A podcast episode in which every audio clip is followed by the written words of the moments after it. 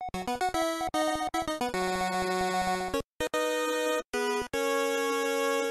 วัสดีชาวพอดแคสต์และชาว YouTube นะครับมาพบเจอกับเรื่องราวมุมมองและประสบการณ์ทั้งในอดีตจวบจนถึงปัจจุบันกับผมนุกกี้และลุงอมได้ในคุยเกมแก่ดีโอเกมเมอร์ทอล์กกันนะครับผมสวัสดีครับสวัสดีครับอ่ะกลับมาพบกันอีกครั้งครับหลังจากที่ห่างหายกันไปสักพักใหญ่ๆเลยเออติดงานอีกแล้วอืมผมตอนผมได้ยินคำว่าติดนะผมไม่ได้นึกถึงงานเลยเอ้ยติดงานจริงๆโอเคโอเคเออครับอ่ะก็กลับมาเจอกันนะครับกับอ่าเกมแก่นะครับซึ่งจริงๆแล้วอ่ะเหมือนมันประจวบพอเหมาะพอดีเลยนะเพราะว่าจริงๆแล้วหัวข้อที่เราตั้งใจจะพูดกันในเอพิโซดที่สี่สิบเจ็ดเนี้ยเออมันไม่ใช่เรื่องนี้นะครับแต่ว่ามันมันไทม์ไลน์ความลงตัวความว่างอ่ะมันมันพอดีเลยอ่านะครับก็ว่าง่ายๆก็จะเป็นอีกครั้งนะครับที่เราจะพูดถึงประเด็นในการเข้าซื้อบริษัทอ่า Activision Blizzard King นะครับของ Microsoft ซึ่งไม่น่าเชื่อนะครับว่าตั้งแต่เราอัดเกมแก่มาเราพูดถึงเรื่องนี้กันแบบหลายรอบคือโอ้โหบ่อยมากอ่ะบ่อยจนแบบคือมันมันเป็น มันเป็นดราม่าของวงการเกมระดับแบบคือเป็นตำนานอะสมมติเวลาผ่านไปใช่ใช่สิบปีอ่ะเออมันจะเป็นมันจะเป็นอีเวนท์ที่ที่แบบทุกครั้งที่พูดถึงอีเวนท์สำคัญในวงการเกมอะไอเรื่องเนี้ยมันจะพูดขึ้นมาเป็นเป็นเรื่องให้เราได้พูดถึงกันเสมอเสมอใช่มันเป็นมันเป็นมายสโตนสำคัญของทั้งอุตสาหกรรมเกมอ่าแล้วก็ในแวดวงเทคในแวดวงกฎหมายเลยนะเพราะว่านี่คือการควบรวมกิจการของบริษัทเทคนะที่ใหญ่ที่สุดในประวัติศาสตร์โลกเออเพราะฉะนั้นแบบมันมันถึงมันถึงเป็นจุดที่น่าสนใจมากไงอืมอย่างที่คุณกี้บอกอ่ะมันจะต้องแบบถูกเล่าขานกันไปอีกนานอ่ะไม่ว่ามันจะสำเร็จหรือไม่ก็ตามเออคือคือคือตอนนี้เราไม่รู้หรอกว่าผลลัพธ์สุดท้ายแล้วอ่ะมันจะเป็นยังไงแต่ว่าสิ่งที่เกิดขึ้นอยู่ตอนนี้แม่งโคตรอิมแพควงการเลยเออเลเวลเลเวลความอิมแพคอ่ะผมให้เทียบเท่ากับตอนที่อู่ล้มแล้วก็ PlayStation เข้ามามีบทบาทในวงการเกมคอนโซลแบบครั้งแรกตอนนู้นเลยนะอืมเออคือเลเวลการพูดถึงคือแบบเนี่ยคือถ้ามีพูดถึง Nintendo เราจะนึกถึงอันนั้นใช่ไหมถ้าพูดถึง Microsoft Sony ก็จะมีเรื่องเนี้ยโผล่ขึ้นมาแน่นอนเออเออนะครับก็อ่าดังนั้นนะครับเรื่องเนี้ยมันมันเป็นอดไม่ได้หรอกว่าที่เราจะหยิบยกกันมาพูดเออคือคือถึงแม้มันจะไม่ได้เกี่ยวข้องกับ Nintendo โดยตรงแต่ว่าในในในฐานะของอ่าอุตสาหกรรมเกมอะเรื่องเนี้ยยังไงยังไงส่งผลกระทบแน่นอนไม่ว่าจะกับ Nintendo กับ Sony หรือจะเป็นวงการโดยรวมก็ตามใช่กระทบทั้งวงการมันมันนั่นแหละมันก็เป็นเรื่องที่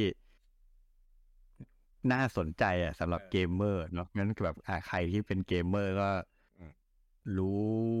รับรู้ข้อมูลไว้บ้างก็ไม่เสียหายเพราะมันอาจจะส่งผลกับชีวิตในการเล่นเกมของคุณนับจากนี้เป็นต้นไปก็ได้เออคือคือในมุมมองของของของคอน sumer ทั่วไปอ่ะอาจอาจจะไปได้โดน impact อะไรมากเท่าเท่าที่ที่เราจะกังวลอืมเออแต่ถ้าเกิดสายแบบตามข่าวตามอะไรเงี้ยมันก็เหมือนแบบตามข่าวในวงการอะไรสักอย่างอ่ะมันก็จะมีแบบอืมเออมีความคืบหน้ามีดราม่ามีอะไรให้เราติดตามกันถูกมันมันก็จะมีความความอ่าน่าติดตามในในในแบบของมันนั่นแหละครับเออนะครับก็อ่าเดี๋ยวมามามาคุยกันนะครับในส่วนของเรื่องนี้ที่คิดว่าอาจจะจบแล้วใกล้จบผมว่าใกล้จบแล้วใช่คือถ้าเทียบจบก็คือเหมือนจบ Kirby อ่ะแล้วก็หลังจากนี้ก็เป็นแบบโพสต์ของอีกนะเออคือคืออย่างคราวที่แล้วที่เราคุยกันเนี่ยก็คือมันตอนจบตรงที่อ่าที่ตลาด ยู เค เอออ่านะครับก็คือทางอ่าองค์กรของอ่า ยู เค ที่ชื่อว่า ซี เอ็ม เอครับออกมาประกาศแล้วครับว่าไม่ไม่อนุมัติเออก็คือ Microsoft แพ้ศาลนะครับในเรื่องของการเข้าซื้อบริษัทเราเรียกว่า เอ บี เค แล้วกันสั้นๆจะได้จะได้เข้าใจกันง่ายนะครับเออก็คือ Microsoft ไม่สามารถทำการเข้าซื้อ เอ บี เค ที่ของ ยู เค ได้เป็นผลสำเร็จ อืมแหมซึ่งในขณะนั้นน่ะ Microsoft ก็เข้าซื้อได้ในหลายๆประเทศอ่ะอย่างทั้งอ่าเซาท์อเมริกาอืมเออเซาท์แอฟริกาอืมญี่ปุ่นชิลีบราซิลซาอุเซอร์เบียพวกเนี้ยคือที่มีอ่าบริษัทของ อี บี เค อยู่อ่ะ Microsoft เข้าซื้อได้สำเร็จเออได้การ approve แล้วเออเราคิดว่ามันจะออกมาเป็นแบบเดียวกันปรากฏว่าที่ ยู เค ไม่ approve อืมเออเป็นเป็นประเทศเดียวในโลกที่ไม่ approve ในในตอนนั้นด้วยนะซึ่งเราก็แบบคือคือเรารู้กันอยู่แล้วแหละว่าคือ ยู เค เนี่ยมันตลาดบ้านของ Sony เขาใช่ไหมเอออ่าแต่ว่าเราก็ไม่คิดวันว่ามันจะแบบมีผลตัดสินออกมาให้เป็นแบบแบบนี้จริงๆไงอืมเออแล้วก็มีบทตัดสินมาเรื่องของแบบตลาดของคลาวอะไรที่เราได้เคยพูดไปในข่าวนั้นอ่าใครอยากรู้รายละเอียดของเคส ซี เอ็ม เอ ที่ ยู เค ไปฟังตอนเก่าเราเคยพูดไปแล้วอ่าเอพิโซดที่สี่สิบสี่ครับอ่าสาม สามเอพิโซดที่แล้วนะครับไปไปฟังกันได้อ่าซึ่งซึ่งก็ตอนแรกอะถ้าใครใครอ่านจะพอพาดหัวข่าวเออผมก็จะแบบอะไรวะเนี่ยตัดสินอะไรวะแพ้เพราะว่าแบบเรื่องคลาวเรื่องอะไรอย่างงี้ใช่ไหมอ่ะเดี๋ยวเราเรียนหน่อยเออแต่พอไปอ่านดูเนื้อหาจริงเออเขามีเหตุและผลของมันอืมเออนับถึงนักขั้นวิเคราะห์เลยว่าที่อ๋อเอพิโซดเนี้ยมีบูจังมาด้วยใช่ไหมใช่ใช่เออนะเป็นเป็นเป็นอ่าวันที่ดาวเรียงตัวกันเป็นแบบที่ดาวเรียงตัวกันบูจังก็เลยมาได้เนี่ยนะไปไปฟังย้อนกันได้นะทีนี้ก็พอหลังจากจบเรื่องของ ยู เค เออนะครับก็เหลือตลาดใหญ่ตลาดหนึ่งที่เรายังไม่รู้ว่ามันจะมีผลยังไงนะก็คือจริงๆเป็นเป็นตลาดที่ไฮไลท์ที่สุดแล้วแหละอ่าใช่เป็นตลาดที่ใหญ่มากแล้วก็เป็นของบ้านตัวเองด้วยใช่อ่านั่นก็คืออเมริกาครับอ่านะครับของอเมริกาเนี่ยก็จะมีหน่วยงานที่รับผิดชอบอยู่นะครับนั่นก็คือ เอฟ ที ซี อ่าอ่านะครับก็เป็นองค์กรคือชื่อต่างกันกับของ ยู เค แต่คือทำหน้าที่แบบเดียวกันแบบเดียวกัน เอฟ ที ซี ย่อมาจาก Federal Trade Commission ก็คือคณะกรรมการแข่งขันทางการค้านั่นแหละอ่าใช่ก็คือองค์กรเนี้ยก็คือ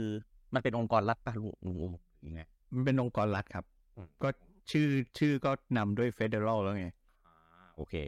นั่นแหละก็คือดูแลเรื่องของการผูกขาดในตลาดของอ่า ยู เอส เอ ว่าง่ายใช่นะครับก็ก็ทั้งหมดเลยก็เอ่อซึ่งก่อนที่จะเกิดอันนั้นน่ะอ่ะก็เราก็รู้แล้วว่ามันหวาดเสียวเพราะว่าตลาด ยู เค เนี่ยไม่ผ่านแล้วอ่าเออก็ไม่รู้ว่าตลาดของอเมริกาเนี่ยของ ยู เอส เนี่ยแม่งจะผีเข้าอะไรอีกหรือเปล่าอืมเออตอนนั้นน่ะเราแบบเอ้ย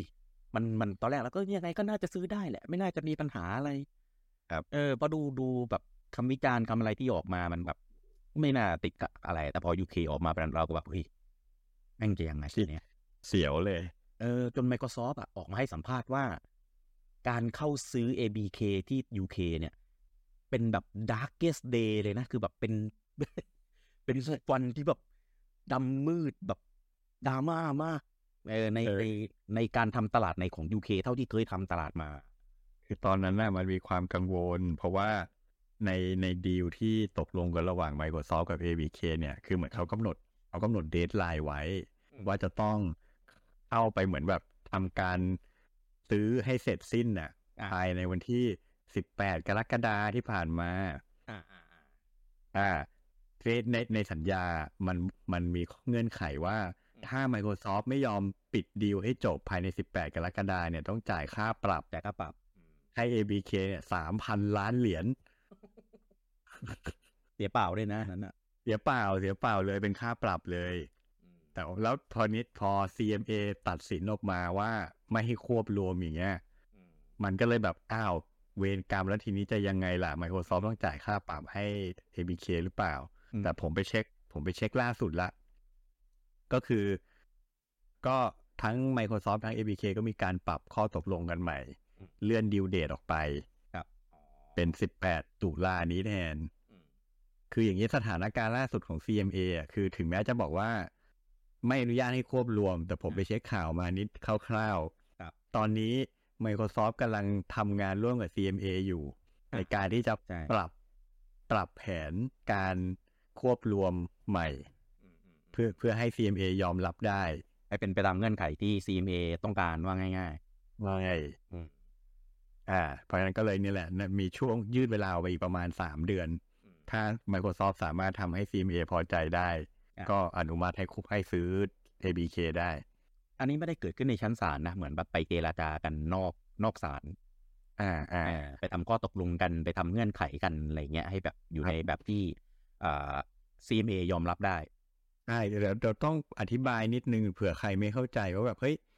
ถ้ามีคำสั่งว่าไม่ให้ควบรวมแล้วทำไมยังแบบสามารถไปดีลกับหน่วยงานเพื่อขอปรับเปลี่ยนได้คือเนื่องจากว่าการควบรวมกิจการเนี่ยมันไม่ได้เป็นการทำผิดกฎหมายอ่ะอืมอ่าเพราะฉะนั้นเหมือนกับว่าจากจริงๆเคยอธิบายไปแล้วแหละแต่พูดสั้นๆกันละกันคืออีหน่วยงานพวกนี้เขามีหน้าที่คอยกำกับดูแลไม่ให้ผู้ประกอบธุรกิจอ่ะมันควบรวมกันจนมันใหญ่ใหญ่จนมันเขาเรียกว่าผูกขาดตลาดได้ตลาดอ่าเพราะฉะนั้นถ้าใครที่จะแบบควบรวมกันแล้วมีแนวโน้มว่าจะผูกขาดตลาดอะไรเงี้ยหน่วยงานพวกนี้เขาจะออกมาห้ามไว้ก่อนอืมอ่าแต่ไม่ได้หมายความว่าคนที่คือคนที่ควบรวมกันจะทำผิดกฎหมายนะไม่ใช่นะเขาไม่ได้ทำอะไรผิดเออเพียงแต่ว่าถ้าถ้าควบรวมกันแล้วมันไม่ได้ทำให้เกิดการผูกขาดหรือลดการแข่งขันเนี่ยมันก็ควบได้ไงเพราะฉะนั้นคำตัดสินของ ซี เอ็ม เอ ที่บอกว่าเฮ้ยถ้าปล่อยให้ควบแล้วมันจะทำให้ Microsoft ผูกขาดตลาดคลาวด์เกมมิ่งได้หรือลดการแข่งขันในตลาดคลาวด์เกมมิ่งเนี่ยเขาก็เลยยังไม่ให้ควบเพราะฉะนั้นถ้า Microsoft ไปเปลี่ยนไปเปลี่ยนแผนว่าเฮ้ยหลังจากควบแล้วเนี่ยจะจะจะทำให้การแข่งขันมันคงอยู่หรือจะพิสูจน์ว่าตัวเองไม่ได้ผูกขาดตลาดได้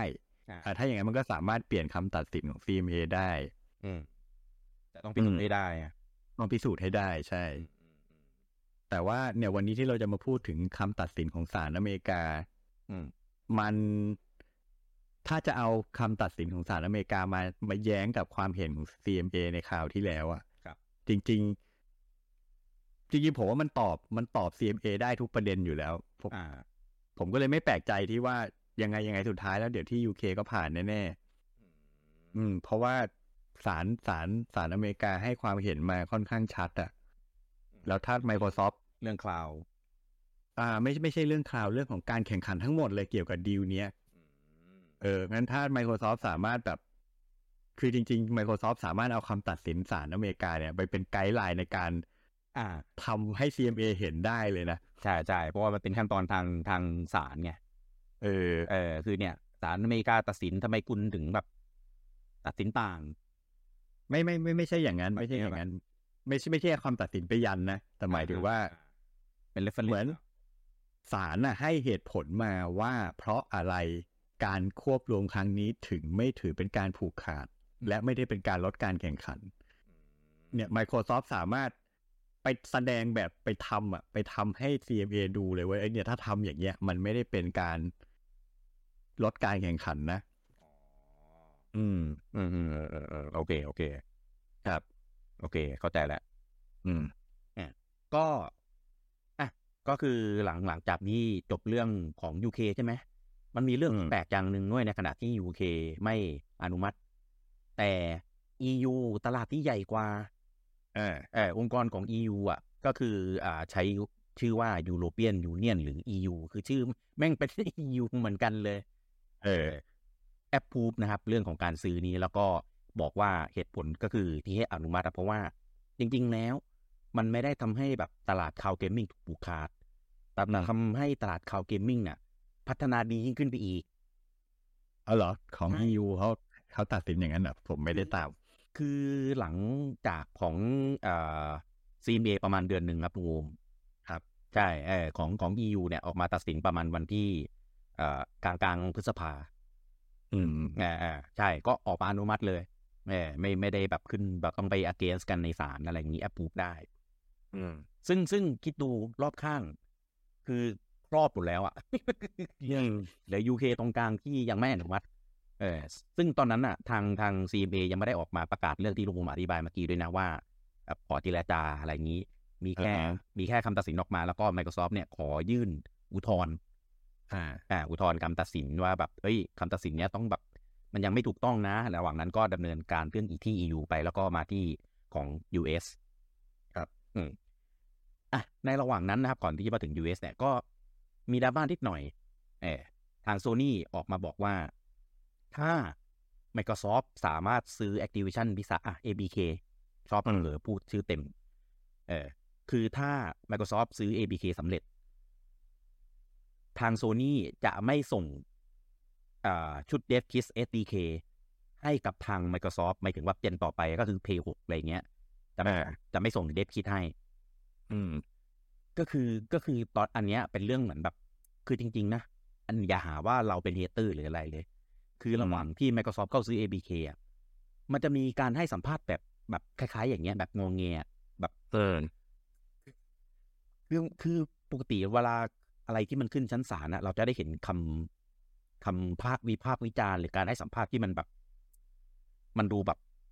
โหคือดูโปรอ่ะเออแต่เนี้ยคือแบบดูงงเงียแบบเอ้ยต้องคือได้ไม่ให้เดฟคิดนะไม่ให้ เอส ดี เค นะเออแบบเหมือนเหมือนเหมือนเพื่อนเพื่อนงอนกันนะแบบเออเออเอออารมณ์ประมาณเออถ้ามึงซื้อกูโป้งอ่ะจริงก็เลยแบบอะไรวะคือคือผมไม่เข้าใจเลยว่าไอ้คำสัมภาษณ์สัมภาษณ์เนี้ยเพื่ออะไรอืมเออคือคือทำได้อ่ะเพราะว่าเกม Microsoft ที่ยังลงของ PlayStation ล่ะนอกจากของเกมของ เอ บี เค อ่ะก็มีอย่าง Minecraft เนี่ย Minecraft ก็เป็นของ Microsoft ใช่แล้วคือไงจะไม่ให้ Minecraft ไปลง PlayStation หรออืมเออคือคือเกมของ Microsoft อ่ะเขาไม่ได้มีแค่เกม Microsoft Studio อย่างเดียวนะมันมีอย่างอื่นอีกเยอะอย่างเช่นเอ่ออะไรบ้างวะเอาเอาไว้ง่ายก็คือมี Minecraft แหละที่ใหญ่สุดเราพูดอย่างนี้ละเออตอนนั้นน่ะคือคือแม้กระทั่งบอกของฝั่ง Sony เองก็มาแบบแบบอะไรวะเอออ่ะแล้วก็มาเป็นของอ่าเริ่มของทาง ยู เอส นะครับเดี๋ยวเดี๋ยวลูกผมค่อยไปเจาะแล้วกันผมสรุปให้ในแต่ละตามไลน์ก่อนอ่าอ่าก็คือก็โอ้โหดราม่าตรงนั้นออกมาแบบข้อมูลกันเยอะมากอ่ามีมีทั้งแบบอ่า เอฟ ที ซี ขอดูเงื่อนไขที่ Microsoft ไปดีกับ Nintendo อืมเออแล้วก็เจ้าอื่นๆด้วยว่าไหนดูหน่อยสิไอ้สัญญาสิบปีอ่ะเงื่อนไขมีอะไรบ้างอืมเออซึ่งผมตอนนั้นน่ะวงการวงการคอนโซลคือแบบเอาแล้วเราจะได้เห็นความลับอะไรบางอย่างแล้วเออแต่ว่าเขาดีลเขาดีลกันข้างหลังเราเลยไม่รู้ไม่ได้มีข้อมูลเปิดเผยออกมาว่าไอ้เนื้อหาสัญญามันมีอะไรบ้างอืมเออเพียงแค่สัญญาเนี้ยถูกถูกแผงอ่าเขาเรียกอะไรถูกเผยให้กับทาง เอฟ ที ซี ได้รับรู้อืมเออแล้วก็เอ่อมีมีมีคำเอ่อเขาเรียกว่าอะไรในชั้นศาลเออก็มีไฮไลท์อย่างเช่นเขาบอกว่าฟิลสเปนเซอร์เอ่อบอกว่า Call of Duty เนี่ยจะรันบน Switch เนี่ยได้เทียบเท่าหรือดีกว่าเกมอื่นๆบน Switch ซะอีกตอนนั้นเราก็แบบอ่ะจะมันจะดีกว่าได้ยังไงวะอ่ะสมมุติ Third Party จริงๆอ่ะเกมที่รันได้ดีที่สุดบน Switch อ่ะผมมองว่าก็คือ MonHun อืมเออก็คือมันได้แบบแบบเฟรมที่นิ่งๆภาพที่สวยงามเออแล้ว Call of Duty จะได้แบบขนาดนั้นเลยเหรอก็เลยแบบจริงหรือเปล่าเพราะว่าตอนนี้มันยังไม่มีออกมาจริงไงเราก็เลยแบบไม่รู้เออแล้วก็อ่ามีทั้งอ่า ซี อี โอ ของทาง เอ บี เค เออผมบอกว่าคืออันนี้มีการพูดถึงในชั้นศาลเลยนะว่าเครื่องรุ่นใหม่ของ Nintendo เนี่ยยิงกำหนดวางจำหน่ายในปีสองพันยี่สิบสี่อืมอันนี้ผมสงสัยแค่ว่าปู่ไม่คุยเหรอ ไม่ไม่คุยให้แบบแบบห้ามเปิดเผยอะไรเรื่องนี้เหรอเออเออถึงแม้คนทั่วไปมันคาดเดาได้อยู่แล้วล่ะว่ามันก็คงมาประมาณปีหน้านะเพราะปีนี้แม่งแบบแม่งเต็มปีแล้วอ่าฮะอ่าแล้วก็อ่าเยชุนก็ออกมาให้สัมภาษณ์ด้วยว่าคงยังไม่มีในปีงบประมาณนี้อืมเออมันก็คงแบบมาปีหน้าอะไรเงี้ยแต่คือแบบนี่แบบเหมือนเหมือนมันเป็นการคอนเฟิร์มเพราะว่าปกติข้อมูลพวกนี้มันจะมาจากลีกมาจากรูเมอร์มาจากข่าวลือจากสื่อต่างๆจากคนนั้นคนนี้แต่นี่เป็น ซี อี โอ ของ เอ บี เค แล้วเป็นคำพูดในชั้นศาลก็คือแม่งเหมือนเป็นการคอนเฟิร์มแล้วปู่แบบอ่ะนี่กูเลื่อนไม่ได้แล้วดิกูก็ต้องขายเออยิ่งกว่านั้นออกมาบอกสเปคบอกว่าคุณภาพดิไม่เคยไม่เห็นข่าวนี้สเปคจะพอๆกับ พี เอส โฟร์ หรือ Xbox One เลยอ๋อนี่คือคำให้การของ ซี อี โอ เอ บี เค เลยเหรอใช่ครับโอ้ยเชโดก็เลยแบบ what เออซึ่งซึ่งซึ่งในในความเห็นของพวกเราอ่ะ คือเราเราไม่เคยได้ข้อมูลอะไรพวกนี้มาก่อนคือเราคาดหวังว่าเออสเปคมันอยากให้ได้แบบประมาณนี้เออเพราะว่าเพราะว่า Switch เนี่ยมันเป็นเครื่องแบบกึ่งพกพากึ่งคอนโซลก็คือเป็นไฮบริดถูกไหมถ้าสเปคได้ พี เอส โฟร์ Xbox One อ่ะคือแม่งสุดยอดเลยนะอืมอันนี้เป็นการคอนเฟิร์มว่าเจนหน้าของปู่เนี่ยมันก็คือเป็นไฮบริดนี่แหละอืมเออเพราะว่าถ้าเกิดทำคอนโซลหรืออะไรก็แล้วแต่แต่สเปคมันก็ต้องแรงกว่านั้นแหละได้สเปคแค่นี้ไม่ได้นี่คือเป็นการคอนเฟิร์มแบบหลายอย่างมากอ่าเออก็เลยแบบผมไม่รู้ว่าเนี่ยเป็นเป็นข้อดีหรือข้อเสียสำหรับ Nintendo กันนะแต่ว่าแม่งเป็นอะไรที่ว้าวมากอืมว้าวมากก็เลยก็เลยแบบแบบสนุกเอ่อในเรื่องของ เอฟ ที ซี คราวนี้อ่าแต่ว่าเรื่องเรื่องดีลกับสัญญาสิบปีเนี่ยทางฝั่งของ Sony อ่าโดย Jim Ryan เขาบอกว่าต่อให้มีเรื่องของสัญญาสิบปีนู่นนี่นั่นก็จริงแต่ว่า Nintendo เนี่ยมันไม่ได้เป็นคู่แข่งทางตรงของ PlayStation อ่าแล้วก็แฟนหมายถึงฐานลูกค้าของ Switch เนี่ยไม่ได้แบบอยากเล่น Call of Duty หรอกอืมเออเนี่ยก็เป็นอีกครั้งที่แบบคุณคุณวัดจากอะไรวะในเพื่อ Switch เนี่ยมันเป็นโอเคแหละฐานตรงอ่ะไม่ใช่อยู่แล้วฮาร์ดคอร์อืมอ่าแต่ว่า Nintendo เนี่ยมันเป็นอ่าไฮบริดคอนโซลหรือเรียกว่าแฮนด์เฮลหนึ่งเดียวในตลาดที่มีคนที่อยากเล่น Call of Duty แบบแฮนด์เฮลอ่ะมันต้องมีเว้ยอืมเอออ่ะสมมุติเนี่ยตอนตอนนี้ Switch ขายได้ยี่สิบล้าน หนึ่งเปอร์เซ็นต์ ต้องมี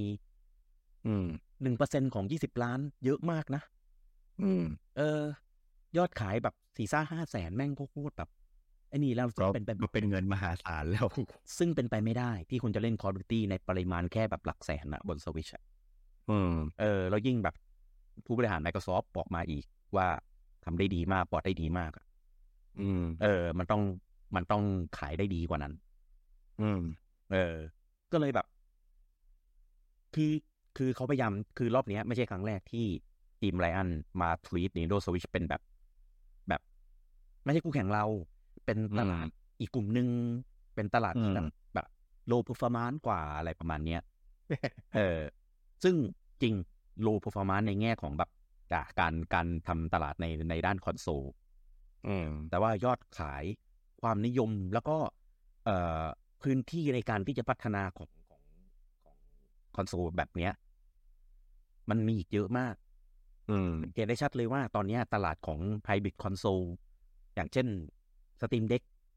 ล่าสุดก็มีอะไรนะของ อาร์ โอ จี Ally อะไรเงี้ยมี Aya Neo คือทุกคนมาทำแข่งหมดเลยเว้ยอืมเออแล้วคืออย่าง Steam Deck ที่ไม่เคยทำคอนโซลแบบมาก่อนเนี่ยมาทำตลาดนี้เออเออแม่งเป็นการบอกอย่างดีเลยว่าอีตลาดเนี้ยแม่งแม่งใหญ่มากแล้วซักเซสมากแล้วคนเปิดตลาดเป็น Nintendo ด้วยซ้ำคือมันมัน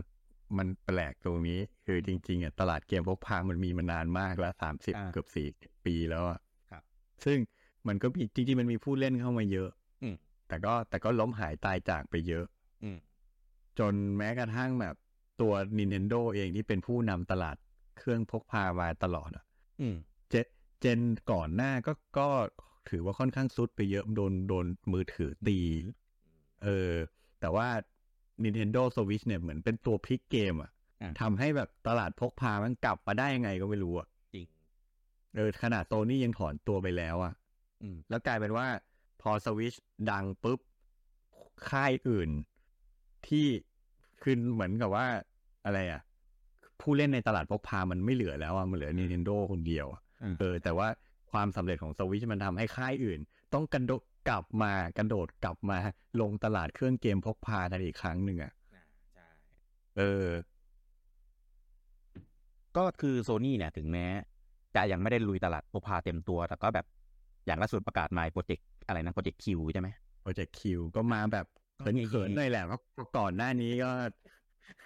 ก่อนหน้านี้ก็พูดอะไรไว้ออกตัวไปก็ก็ไม่เต็มหรอกแต่ก็แย่ๆก็รู้รู้ว่าแบบก็มีความแบบสนใจแหละเออแต่ถ้าเข้าเต็มตัวเดี๋ยวก็เจ็บอีกไงอืมเออเพราะจริงจริงจริง พี เอส ไฟว์ ตอนนี้ก็ไม่รู้ว่ามันซักเซสตามเป้าที่เขาตั้งใจไว้หรือเปล่านะอืมอ่าซึ่งถ้ามาจะลงมาแข่งกับ Nintendo อ่ะก็ไม่ได้แข่งง่าย อืมเออก็ก็ต้องมาไปตลาดตลาดนู้นตลาดบนอืมซึ่งตลาดบนมี Steam Deck มี อาร์ โอ จี อยู่ดีก็ก็เหนื่อยอ่ะอืมอ่าถ้าทำก่อนหน้านี้อ่าครับดูก่อนถ้าดูจากถ้าดูจากข้อมูลที่ออกมาเนี่ยจริงๆ Project Q มันค่อนข้างต่างกับ Steam Deck กับ อาร์ โอ จี Ally นะเพราะพวกนั้นน่ะมันเป็นมันเขาเรียกว่าไงมันอินสตอลเกมลงไปในเครื่องแล้วมันพอร์เทเบิลไปเล่นนอกเลยอ่าใช่แต่ Project Q เนี่ยมันยังเป็นสตรีมมิ่งอยู่มันเป็นเป็นรีโมทเพลย์อ่าใช่อืมรีโมทเพลย์คือคือคนจะมีไอ้ Project Q เนี่ยต้องมี พี เอส ห้า ก่อนต้องมี พี เอส ห้า ก่อนใช่ก็แล้วอืมครับก็ต้องเชื่อมต่อกันด้วย Wi-Fi ด้วยอะไรเงี้ยมันอืมเพราะฉะนั้นแบบออกไปเล่นนอกบ้านก็อาจจะขึ้นอยู่กับความเสถียรของสัญญาณด้วยคือจะเล่นในบ้านก็โอเคแหละก็ก็ดีแหละเรื่องของการเชื่อมต่อแต่ว่าไปอยู่บ้านแล้วก็ทำไมไม่เล่นหน้าทีวีถูกอ่ามีในเมื่อคุณมี พี เอส ห้า คุณก็ต้องต่อทีวีอยู่แล้วเออมีเข้าใจได้ว่าแบบเออบางทีก็แบบอยากจะนอนเล่นอะไรอย่างนี้เออแบบดูราคาแล้วผมว่าเกินไปนะจริงๆกับเครื่องเล่นรีโมทเพย์ราคาขนาดนั้นแบบผมว่าแพงไปซึ่งขึ้นชื่อว่ารีโมทเพย์อ่ะมันก็มีเรื่องของอินพุตแลกอืมอ่าเรื่องของภาพที่แบบยังเป็นแบบสตรีมมาไม่ได้แบบคมชัดสวยงามถึงแม้จะเป็นเครื่องโดยตรงก็เถอะอืมแต่มันก็เชื่อมต่อ Wi-Fi อยู่ดีอ่ะเออเว้นเสียแต่ว่าคอนเนคกันได้แบบไม่ต้องผ่าน Wi-Fi เหมือน Wii U อ่ะอ๋อมันมันก็คือเขาเรียกว่าอะไรนะเป็นเป็น Wireless LAN เป็น Wireless LAN อ่าอ่าใช่ก็จะดีขึ้นมาหน่อยนิดเดียวอืมเออนิดเดียวซึ่งซึ่งไม่รู้ว่ะไม่ผมไม่รู้ว่าไอ้ไอ้แนวคิดเนี้ยเขาคิดมาตั้งแต่แรกหรือว่าเพิ่งมาทำเพิ่มทีหลังอืมเออถ้าคิดมาแต่แรกตั้งใจดีไซน์เครื่องเผื่อไว้อยู่แล้วก็อาจจะดีก็ได้ครับเออซึ่งซึ่งอันเนี้ยคนละตลาดกับ Steam Deck กับ อาร์ โอ จี แล้วก็ Switch เลยอืมเออคนคนละเรื่องเลยประสบการณ์ที่ได้รับคือคนละแบบใช่นะครับซึ่งซึ่งผมไม่รู้ว่าคนที่มี พี เอส ห้าคือจะมีสักกี่คนที่จะซื้อนี้เออเออคือถ้าเป็น Sony Head เนี่ยซื้อแน่เหมือนอย่างเราอ่ะถ้าเป็นโปรดักต์ของ Nintendo อ่ะเราก็จะซื้อแน่นอนก็จะเป็นสไตล์เออแต่คือถามผมอ่ะผมก็แบบอยากลองนะเออแต่ผมคิดมันมันจะน่าสนใจแหละเอออยากลองอยากรู้ว่ามันจะเป็นยังไงเออแต่ผมก็คิดว่าคงไม่ไม่น่าแบบประทับใจอะไรขนาดนั้นนะอืมเออเพราะว่าถ้าผมตัดสินใจผมจะเล่นเกม พี เอส ห้า ผมก็เปิดกับทีวีดูจอใหญ่ๆแบบเต็มๆดีกว่าใช่เออก็ถ้าเกิดอาจจะเป็นด้วยเราไงเป็นมุมมองเราแต่คนที่มี พี เอส ห้า แล้วก็อยากจะเล่นนี่ก็คงมีแหละก็คงมีแหละเออก็ว่ากันไปครับนะครับอ่ะก็มีอันอื่นๆอีกอย่างเช่นอ่าตัวของ ซี อี โอ ของ เอ บี เค ก็บอกว่าเขารู้สึกแบบเขาเรียกว่าอะไรนะเป็นการพลาดมากที่ตัดสินใจไม่ไม่ไม่เคยตัดสินใจที่จะเอา Call of Duty มาลงบน Switch มาก่อนเลยอืมเออเพราะเขาคิดว่า Switch เนี่ยแม่งไม่ซักเซสหรอกเอออันเนี้ยไม่ใช่ ซี อี โอ ของบริษัทแรกนะที่คิดว่า Switch จะจะฟลอปอ่าฮะเออแม้กระทั่งบริษัทลูกบริษัทภายในอย่าง Pokemon Company เออยังคิดเลยว่า Switch จะเจ๊ง เออคิดว่าแบบไม่รอดหรอกขายไม่ได้หรอกไม่ไม่คิดเออก็ไม่ไม่ไม่เข้าใจว่าเอาทำไมเขาถึงคิดอย่างนั้นอืมเออนะครับก็ตอนนี้ก็ได้คำตอบแล้วว่าโอ้แม่งซักเซสจนแบบตอนนี้ขายดีเป็นอันดับที่สามของบรรดาเครื่องต่างๆของ Nintendo แล้วอะเอ๊ะหรือสองวะต่อนะมั่งเออไม่ไม่แน่ใจว่าแซง Wii หรือยังเออตอนนี้มีมีรู้สึกเลือกจะแซงแล้วนะงงเหลือแค่ ดี เอส ที่ยังแซงไม่ได้อ่าอ่า ดี เอส กับอ่า พี เอส ทู ที่โอ้โหไปอยู่นู่นหนึ่งร้อยห้าสิบกว่าล้านเอออันนั้นตามไม่ไหว ใช่แต่เขาไม่แน่นะถ้าเขายังออกรุ่นใหม่อยู่ไม่ออกไม่ออกเจนใหม่อ่ะเออเอออ่ะเว้ยวันเนี้ยผมยังสงสัยอยู่ว่านี่คือเขาที่ไม่ออกเครื่องรุ่นใหม่สักทีเนี่ยเพราะพยายามจะทำลายสถิติ พี เอส ทู หรือเปล่า คือคือถ้าถึงขั้นทำลายได้ในเครื่องที่แบบโอ้โหมันพีคมากๆเลยนะเออก็ต้องทุกคนก็ต้องยอมรับแหละว่า Switch แม่งสักเซจริงในตลาดของมันอืมเออโหแต่เอาจริงไม่ไม่ต้องไปไม่ต้องถึงขั้นทำลายสถิติ พี เอส ทู อ่ะผมว่ายุคนี้สมัยนี้ ขายได้ขนาดนี้นี่คือแบบประสบความสำเร็จสุดๆแล้วอ่ะจริงเออคือคือขายเครื่องนั้นได้ในระดับแบบร้อยล้านเป็นร้อยล้านเครื่องนี่มันแบบไม่ไม่ไม่ใช่เรื่องเล่นๆนะในยุคที่แบบคอนโซลพัฒนาไปถึงไหนแล้วก็มือถือก็ไปไกลแล้วอ่ะใช่เออยังยังทำได้ขนาดนี้คือแบบไม่ธรรมดาเออถามว่าสเปคดีไหมไม่สเปคแม่งก็ไม่ได้ดีด้วยเออเออสเปคมันตกตกยุคตั้งแต่วันแรกที่มันที่มันออกวางขายอ่ะอ่าใช่คือวันที่ขายในเทคโนโลยีที่ใช้เป็นเทคโนโลยีเก่าอยู่แล้วเออเออก็ยิงเก่าไปกันใหญ่อืมอ่ะแต่ว่ามันก็พิสูจน์ตัวมันเองแล้วล่ะว่าสเปคไม่ใช่ไม่ใช่ทางออกสำหรับทุกเรื่องอืมเออนะครับก็เลยขายดีมันอยู่ถึงทุกวันนี้อย่างที่เห็นขายดีลามไปจนถึงพวกเกมต่างๆที่มาลงบน Switch ด้วยอืมอ่าซึ่งถ้าใครติดตามมาข่าวมาช่วงช่วงแรกๆที่เกมอินดี้มาลง Switch อ่ะหลายเจ้าออกมาบอกเลยว่าเกมของเขาเนี่ยขายบน Switch ได้ดีกว่าเวอร์ชั่น Steam ซะอีกอืมเออแม้กระทั่ง Microsoft เองก็ออกออกมาพูดเหมือนกันในศาลว่า Minecraft เนี่ยบนเวอร์ชัน Switch ขายดีกว่าเวอร์ชันของ Xbox อีกอืมเออขายดีกว่าสี่เท่าอ่ะอืมเออทุกวันนี้ถ้าใครฟัง บี ทู บี จะเห็นได้ว่าเอ่อ Minecraft ของเวอร์ชัน Switch จะติด Top สิบ ตลอดเออของญี่ปุ่นของ ยู เค เองอะไรเงี้ยก็ติดติด Top สิบ ตลอดเออมันขายดีจริงๆเออเพราะว่ามันเป็นเวอร์ชันแฮนด์เฮลแฮนด์เฮลเดียวที่ตอบโจทย์คือผมว่าที่มาตอบโจทย์หลายๆเรื่องอ่านเรื่องนี้เราเคยพูดไปแล้วแต่ว่าเราเรามารีแคปอีกนิดนึงละกันก็คือด้วยความที่ Switch เนี่ยมันมีศักยภาพในการรันเกมเนี่ยใกล้เคียงกับคอนโซลอ่าแต่ว่าสามารถเล่นแบบแฮนด์เฮลได้แล้วก็มีแบตเตอรี่ไลฟ์ที่โอเคมีการวางปุ่มที่เป็นแบบ traditional universal อ่าแล้วก็ฟีเจอร์อื่นๆนะก็เป็นของแถมก็เลยทำให้ Switch เนี่ยมันมันมันมันแบบจนจนผมอะแล้วก็ผมเชื่อว่าแฟน Nintendo หลายคนก็น่าจะคิดเหมือนกันว่าเครื่องต่อไปอะต่อยอดจากนี้ไปอย่าฉีกแนวอย่าแหกกฎอีกเลย เออเพราะว่าตอนนี้มันขายดีมากแล้วก็มันมีช่องว่างในการพัฒนาต่อยอดได้อีกเยอะครับเออคือกลัวกลัวปู่ปู่มาชอบแบบชอบติดอะอืมเออทำเครื่องใหม่ทีเราจะมาแบบแค่อัพสเปคไม่ได้อืมต้องไอ้ที่ดีอยู่แล้วก็เอาออกไอ้ที่ไอ้ที่ที่ไม่ดีก็ใส่ก็มาแล้วก็เปลี่ยนไอ้ที่แบบเปลี่ยนทำไมของเดิมดีอยู่แล้วอะไรอย่างเงี้ยประจำอืมเย่นะครับก็อ่าก็สรุปนะครับว่าทางอ่า เอฟ ที ซี นะครับก็ approve ในการเข้าซื้อนะครับที่ตลาดอเมริกาเป็นที่เรียบร้อยครับเนี่ยระหว่างนั้นนะครับประเทศอื่นๆก็ทยอยแอปพูกันเรื่อยๆมีเซาท์เอ่อเซาท์โคเรียอ่าเกาหลีใต้นะครับมียูเครนเออเออจีนแอปพูนะครับแล้วก็มีอ่าแคนาดาอืมอ่าแอปพูเหมือนกันเออนะครับก็อ่าก็ก็พอหลังจากจบที่ของ เอฟ ที ซี นะก็จะเป็นในเรื่องของที่ลุงบุ๋มเล่าว่าทาง ซี เอ็ม เอ เนี่ยก็เข้าเจรจากับ Microsoft ถึงเงื่อนไขต่างๆเออซึ่งต้องซึ่งตอนนี้ยังไม่มีอ่า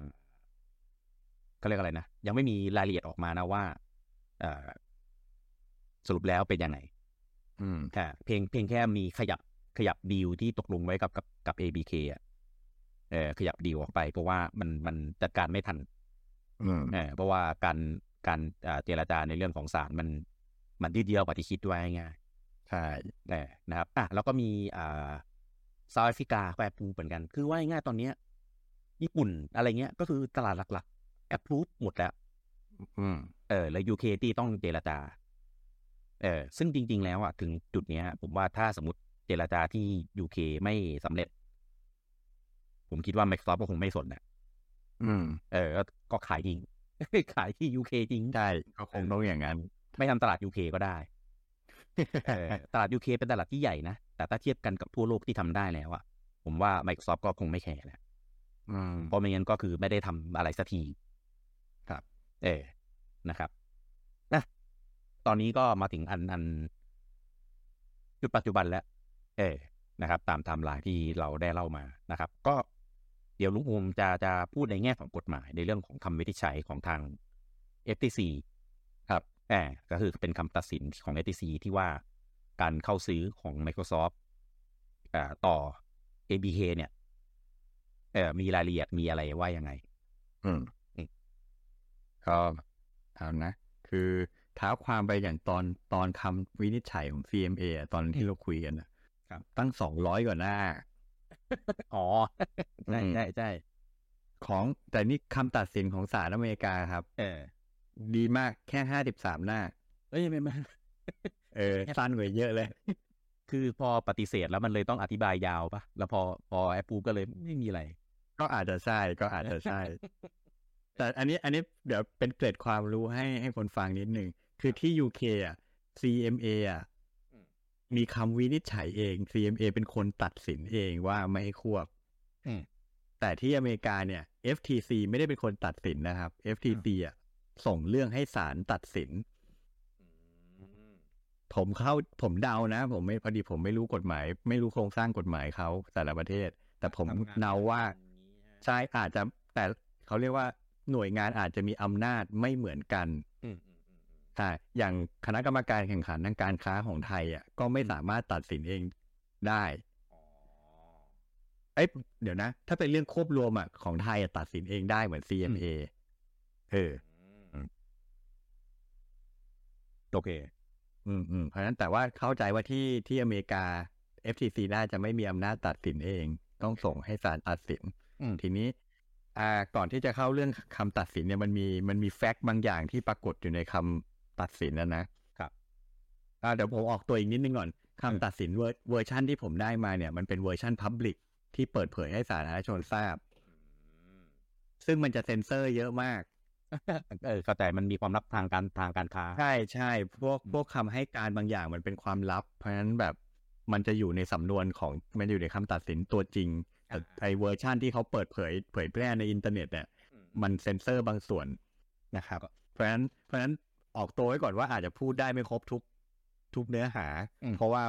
เราก็ไม่ได้อ่านมาเหมือนกันครับครับทีนี้มันจะมีข้อเท็จจริงบางอย่างที่น่าสนใจนะอืมเอ่ออย่างเช่นปัจจุบันเนี้ยมูลค่าการตลาดของอุตสาหกรรมเกมเนี่ยไม่ใช่มูลค่าการตลาดเขาเรียก revenue อ่ะอ่าก็คือรายได้อ่ะที่มันเวียนอยู่ในอุตสาหกรรมเนี่ยในปีสองพันยี่สิบนะเฉพาะสองพันยี่สิบปีเดียวครับสองร้อยสิบบิลเลียนยูเอสดอลลาร์ก็คือสองร้อยยี่สิบพันล้านใช่สองร้อยสิบพันพันแล้วบวกไปอีกสองร้อยเป็นเท่าไหร่วะหมื่นแสนสองล้านล้านดอลลาร์อ่ะโอ้อ๋อโอเคเข้าใจแล้วพันแล้วบวกไปอีกอีกสองร้อยสิบใช่ไหมใช่เยอะมากเลยนะสองล้านหนึ่งแสนล้านดอลลาร์ สองจุดหนึ่ง ล้านล้านว่าง่ายๆใช่เออเฉพาะในปีสองพันยี่สิบปีเดียวนะครับเออแล้วกว่าครึ่งมาจากมือถือครับมือถือซัดไปหนึ่งร้อยสิบสามบิลเลียนก็คือครึ่งเลยครึ่งกว่าด้วยใช่คือตอนนี้ตลาดที่ใหญ่ที่สุดของอุตสาหกรรมเกมคือมือถือครับลองมาคือ พี ซี ครับคอนโซลเล็กสุดแต่เขาไม่ได้บอกสัดส่วนนะนะอ่าทีนี้อ่าอย่างคุณกี้พูดว่าทางทาง Sony เนี่ยพยายามจะพูดว่าอ่า Switch ไม่ใช่คู่แข่งของตลาด High Performance Consoleใช่ไหมอยู่คนละตลาดคือคืออย่างนี้โซนี่อ่ะพยายาม เอฟ ที ซี ก็ก็มีความเห็นเหมือนโซนี่พยายามจะบอกว่าคู่แข่งในตลาดคอนโซลเนี่ยมีแค่สองรายคือ Sony กับ Microsoft อ่าโดยพยายามจะใช้วาทกรรมว่า High Performance Console Market เพื่อตัด Nintendo ออกไปเพราะว่าอะไรอันนี้จากการวิเคราะห์ของผมนะถ้าเอา Nintendo เข้ามาเป็นส่วนหนึ่งในตลาดคอนโซลน่ะmarket share Microsoft มันจะเหลือนิดเดียวอ่าเออแล้วมันจะพิสูจน์ไม่ได้ว่าว่า Microsoft ควบรวมแล้วอ่ะมันจะผูกขาดตลาดได้เพราะเพราะถ้าเอา Nintendo มันรวมปุ๊บ Microsoft ตัวนิดเดียวเองนะครับอืมๆเออเขาเลยพยายามจะกัน Nintendo ออกไปให้เหลือคู่แข่งแค่สองคน Sony กับ Microsoft วัดกันถ้าอย่างเงี้ย market share มันสูสีแล้ว Sony หรือ เอฟ ที ซี ก็จะได้พูดได้ว่าเฮ้ยถ้า Microsoft ควบรวม เอ บี เค ไปเนี่ยมันจะทำให้ market share balance ระหว่าง Sony กับ Microsoft เสียแน่ๆเออแต่มันเด็ดตรงที่ศาลเนี่ยตัดสินว่าไม่ตลาดคอนโซลนับรวม Nintendo ด้วยเออเขามองว่าคืออันนี้ศาลก็ไม่ได้ตัดสินตามอำเภอใจนะมันมีมันมีเหมือนเป็นหลักหลักการวินิจฉัยของของกฎหมายอเมริกาว่าการจะพิจการจะคิดว่าสินค้าไหนอยู่ในตลาดเดียวกันหรือเปล่าเนี่ยมันมีหลักง่ายๆเลยคือของมันใช้ทดแทนกันได้หรือเปล่าถ้าไม่มีของชิ้นนี้ถ้าไม่มีของของเจ้านี้ไปซื้ออีกเจ้าหนึ่งมาแทนได้หรือเปล่าเออก็ก็ชัดเจนนะถ้ามันแทนกันได้แปลว่ามันอยู่ในตลาดเดียวกันครับอ่าเพราะฉะนั้นศาลอเมริกาเลยมองว่าเฮ้ยถ้าคุณถ้าวันใดวันหนึ่ง Sony อ่า PlayStation ขาดตลาดเออ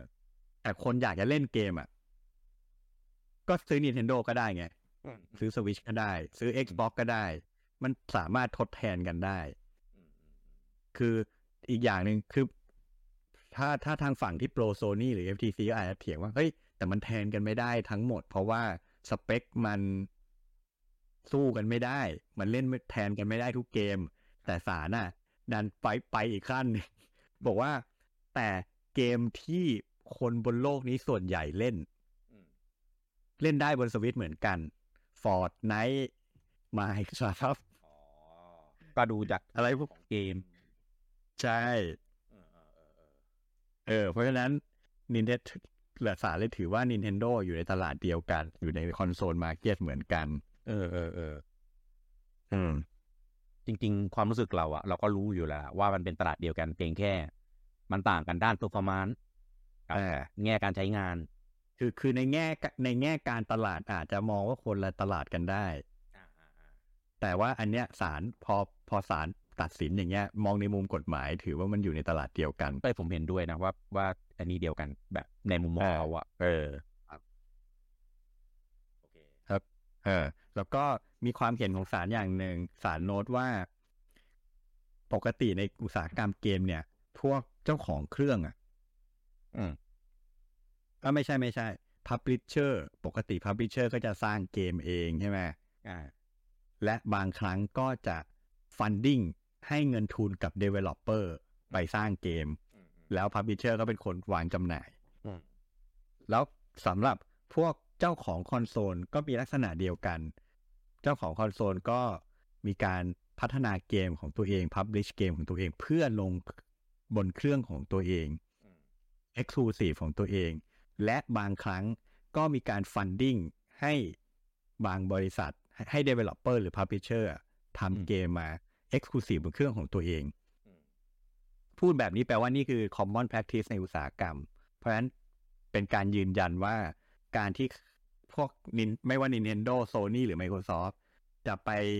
อุดหนุนเงินให้ developer หรือ publisher เจ้าไหนสร้างเกมมาลง Exclusive บนเครื่องของตัวเองอ่ะไม่ใช่เรื่องผิดเป็นเรื่องปกติอ่าจะได้ตัดประเด็นถกเถียงกันไปว่าเฮ้ยต่อไปนี้เฮ้ยนินแม่งยัดตังแคปคอมให้ทำ MonHun Exclusive บน Switch ไม่ใช่เรื่องผิดนะครับเป็นเรื่องปกติจริงๆเขาก็ทำกันมานานแล้วล่ะเราก็ทำมานานแล้วเออพูดในภาษาเราก็คือ first party ก็คือค่ายตัวเอง Microsoft Nintendo Sony เนี่ยทำเกมลงเครื่องตัวเองอ่าแล้วก็มี second party ก็คือบริษัทที่ดีลตกลงกันไว้อาจจะถือ ไอ พี ร่วมกันอะไรก็แล้วแต่แล้วก็ไอ้อย่างนี้แล้วก็มี third party ที่ไปดีลมาที่ลุงบอกไม่ใช่ในคำตัดสินเขาแบ่งไว้อย่างนี้ first party อ่ะคือคือเกมที่เจ้าของเครื่องอ่ะสร้างเอง Second Party เนี่ยคือกรณีที่เจ้าของเครื่องอ่ะไปฟันดิ้งเงินให้ Developer ทำเกมมาลงเครื่องของตัวเองอ่าๆๆเช่นเช่น Platinum กับ Nintendo Nintendo ไม่ได้มีส่วนถือหุ้นอะไรใน Platinum เลยอ่าๆๆแต่ Nintendo อ่ะให้เงินทุนไปพัฒนา Bio สามอย่างเงี้ยอืมอ่าอย่างเงี้ย Platinum อ่ะเป็น Second Party ของ Nintendo อืมๆรับเกมนี้นะ ใช่ส่วน third third party ก็คือแบบผู้พัฒนาอิสระเลยอ่ะคุณจะพัฒนาอะไรไปลงเครื่องไหนก็เรื่องของคุณเลยอ่าโอเคอ่าแล้วก็มีมีโน้ตอยู่อันหนึ่งเขาบอกว่า Sony เนี่ยก็ใช้เขาเรียกว่าใช้อำนาจทางการตลาดของตัวเองเนี่ยคำนี้เลยอ่ะเขาใช้คำว่า Sony use its market power อ่าจำได้แล้วเรื่องนี้โอเคเออเพื่อที่จะแบบเขาเรียกว่าไงวะเออก็ใช้ใช้ใช้ใช้อำนาจต่อรองของตัวเองเพื่อไปดีลกับเติร์ดปาร์ตี้อ่ะเพื่อให้มี Exclusive Content ของตัวเองใช่ก็เป็นเรื่องปกติไงนี่นี่ไม่ได้ว่าโซนี่นะคือแบบมันเป็นเรื่องปกติที่ใครๆก็ทำใช่แต่ศาลนั้นโน้ตลงไปในคำตัดสินเลยว่าโซนี่มึงก็ทำเออใช่ใช่ใครๆก็ทำจริงเพราะว่าเรารู้รู้กันนะว่าเรื่องนี้มันก็ใช้ใช้ power ใน install base power ในแบบ connection ต่างๆมันก็มีอยู่แล้วล่ะอ่าเออทีนี้เริ่มเข้าประเด็นครับที่ที่ศาลวินิจฉัยแล้วนะอืมก็คือเขาเอ้ยเขาจะแบ่งเป็นหลายๆประเด็นน่ะแต่ประอ่าอ่าประเด็นแรกก็คือว่าข้อกังวลที่ว่าถ้าควบรวมกันไปแล้วเนี่ย Microsoft จะจะเอา Call of Duty Exclusive เฉพาะบนแพลตฟอร์มของ Xbox อย่างเดียวแล้วเดี๋ยวค่ายอื่นแพลตฟอร์มอื่นไม่มีให้เล่นอ่าอาจจะเป็นการลดการแข่งขันจะเป็นการผูกขาดเกมไว้คนเดียวอ่านะโอเคศาลศาลวินิจฉัยแบบง่ายๆเลยเออเอ่อข้อแรกเดิมอ่ะ Call of Duty มันลงมัลติแพลตฟอร์มอันนี้ผมพูดแบบสรุปสรุปให้เลยนะครับเดิม Call of Duty มันมัลติแพลตฟอร์มลงทุกเครื่องลงทุกแพลตฟอร์มเท่าที่มันจะลงได้อ่านั่นหมายความว่าถ้า Exclusive บน Xbox เจ้าเดียวยอดขายมันจะหายไปมหาศาลเออเพราะฉะนั้นเป็นไปไม่ได้หรอกที่ Microsoft จะ Exclusive อืม ซี อี โอ ของ เอ บี เค ก็ให้การกับศาลเองว่าไม่มีทางที่จะทำแบบนั้นแน่นอนมันเหมือนฆ่าตัวตายชัดๆอันนี้ผมพูดเองเออแล้วก็อีกประการหนึ่งคือตอนที่ Microsoft จะไปขอเข้าซื้อกิจการของ เอ บี เค เนี่ยมันต้องมีการประเมินประเมินราคาซึ่งราคาของ เอ บี เค ที่ประเมินน่ะมันรวมยอดขายของ Call of Duty ที่ลงทุกแพลตฟอร์มอยู่คือนึกออกไหมมูลค่าของ ไอ พี อ่ะมันต้องมันต้องมันต้องประเมินจากว่ามันขายได้กี่ก๊อปปี้อ่ะในแต่ละเวอร์ชันมันขายได้กี่ก๊อปปี้เพราะฉะนั้นราคาราคาที่เข้าไปซื้อกิจการมันจะแพงมากเพราะว่าเพราะว่าจำนวนก๊อปปี้ของ Call of Duty มันเยอะไงที่ขายได้ซึ่งเขาประเมินมาตามจำนวนก๊อปปี้ที่มันขายบนมัลติแพลตฟอร์มไงนั่นแปลว่าโห Microsoft จ่ายราคาแบบจ่ายราคามัลติแพลตฟอร์มอ่ะตอนซื้อซื้อแบบมัลติแพลตฟอร์มแต่ตอนขายถ้าไปขาย Exclusive เครื่องตัวเองก็โง่แล้วเจ๋งดิเจ๋งดิครับเออสายก็เชื่อว่า Microsoft ก็คงไม่บื้อขนาดนั้นอ่ะเออแล้วก็เลยเชื่อว่าไม่มีไม่มีเหตุผลเลยที่ Microsoft จะเอา Call of Duty Exclusive ไว้กับตัวเองคนเดียวแล้วศาลก็ไปเทียบเคียงกับ Minecraft อ่าอ่าว่านั่นแหละ Minecraft ก็เป็นคือศาลใช้คำว่าเป็นเกมที่ successful ที่สุดเกมหนึ่งบนโลกนี้เลยอืมก็ใช่แหละเออ Microsoft ก็ยังไม่ได้ Exclusive ไว้กับตัวเองเลยแถมมีหลักฐานพิสูจน์ด้วยว่ามัลติแพลตฟอร์มแล้วขายได้ดีกว่าตั้งเยอะอ่าใช่เออนั่นแหละเพราะฉะนั้นไอ้ประเด็นเรื่องนี้ตัดทิ้งไปเลยศาลก็บอกว่าไม่ไม่ไม่ใช่ไม่ไม่ใช่การลดการแข่งขันแน่ๆนะครับโอเคแล้วแถมแถมไอ้ไอ้สัญญาสิบปีอ่ะก็เป็นประโยชน์ด้วยคือคือว่านอกจากที่จะมีแค่เล่นบนบน PlayStation บน Xbox แล้วก็ไปสัญญาว่าจะเล่นบน Nintendo ได้ด้วยอย่างเงี้ยมันก็แบบเป็นการเพิ่มเพิ่มโอกาสเพิ่มทางเลือกให้ผู้บริโภคศาลมองว่านี่คือการเป็นผลดีกับผู้บริโภคด้วยซ้ำเออมันก็เลยยิ่งได้คะแนนจิตพิสัยจากศาลเพิ่มเข้าไปอีกเออเออเออเออ แล้วก็ผมว่าผมว่าแต่ละคำตัดสินที่เลือกมาพูดคือแบบมันมันเห็นภาพเลยอ่ะเพราะว่ามันไม่ได้เออมัน make sense น่ะแล้วมันไม่ได้คืออย่างนี้ตอน ซี เอ็ม เอ อ่ะเราเรามีตังหิดตังหิดกันว่าไอเหตุผล ซี เอ็ม เอ อ่ะมันไม่มีเหตุผลรองรับไม่ไม่ไม่มีเหตุผลมันไม่มีหลักฐานรองรับอ่ามันไม่เห็นภาพอ่ะมันเป็นแค่การ forecast เฉยๆเป็นแค่ความกังวลใช่ไหมแต่คำตัดสินศาลอเมริกาอันเนี้ยมัน based on evidence ทุกอย่างมันเกิดขึ้นจริงแล้วมันเป็นอยู่ในปัจจุบันอ่ะใช่ทีนี้อ่าเนี่ยพอพอพูดถึง ซี เอ็ม เอ ที่ว่า ซี เอ็ม เอ กังวลเรื่องตลาดคลาวด์ใช่ไหมว่าอ่าถ้า Microsoft ได้ Call of Duty ไปแล้วเดี๋ยวจะไปลง Cloud Service ของตัวเองแล้วจะทำให้แบบ Cloud Platform เจ้าอื่นๆน่ะแข่งขันไม่ได้เพราะไม่มีคอนเทนต์ไปสู้อ่าอ่าศาลอเมริกาบอกว่าก็นี่ไงสัญญาสิบปีก็ที่ Microsoft ไปเซ็นน่ะก็ Microsoft สัญญาว่าจะเอา Microsoft เอา Call of Duty ไปลง Cloud Platform อื่นๆด้วยศาลอเมริกาบอกอ้าวก็เนี่ยดีกับผู้บริโภคก็ตายเพิ่มทางเลือกให้ผู้บริโภคคุณจะไปเล่น Call of Duty บนแพลตฟอร์มไหนก็ได้อ่ะมัน Exclusive ตรงไหนอ่ะก็ใช่เออเพราะงั้นก็เลยประเด็นนี้ก็คือเห็นค้านกับ ซี เอ็ม เอ เลยอ่ะอืมๆคนละเรื่องเลยเออใช่เพราะงั้นประเด็นนี้ก็ผ่านไปแล้วก็อันนี้มีมีเป็นคำให้การของฟิลสเปนเซอร์ตอนขึ้นศาลครับครับอ่าคือเขามองว่าใน X X Cloud ที่ให้บริการอยู่ในตอนนี้อ่ากลยุทธ์ของเขาในตอนนี้คือเน้นไปที่ต้องการให้ผู้เล่นที่ใช้งานแพลตฟอร์มของ Xbox เนี่ยไปเล่นบนมือถือเพื่อเดี๋ยวนะเพราะว่าเพราะว่าจริงๆมือถือมัน install base มันเยอะอ่ะอ่าคืออย่างนี้คืออย่างนี้เหมือนกับว่ากลยุทธ์เขาอ่ะไม่ได้ต้องการดึงลูกค้าใหม่มาใช้ X Cloud มาใช้ X Cloud อ่าแต่ X Cloud เนี่ยมีไว้เพื่อรองรับลูกค้าเก่าที่ใช้งาน Xbox อยู่แล้วคือเดิมอ่ะคุณเล่นคุณเล่นคุณใช้งาน Xbox แพลตฟอร์มอ่ะบนเครื่อง Xbox หรือใน พี ซี ใช่ไหมเขาแค่เพิ่มเพิ่มเพิ่ม channel ให้ลูกค้า Xbox เดิมอ่ะไปเล่นบนมือถือได้ด้วยเออคือเขาไม่เขาไม่ได้เจตนาจะดึงลูกค้าใหม่เข้ามาเออแต่ว่าก็ไม่ค่อยผมว่าไม่ค่อยมีเหตุผลรองไม่ค่อยมีหลักฐานรองรับเท่าไหร่หรอกอ่าใช่ดูเออแล้วไงอ่ะ ใครจะรู้อ่าไม่แล้วอ๋อแต่ว่า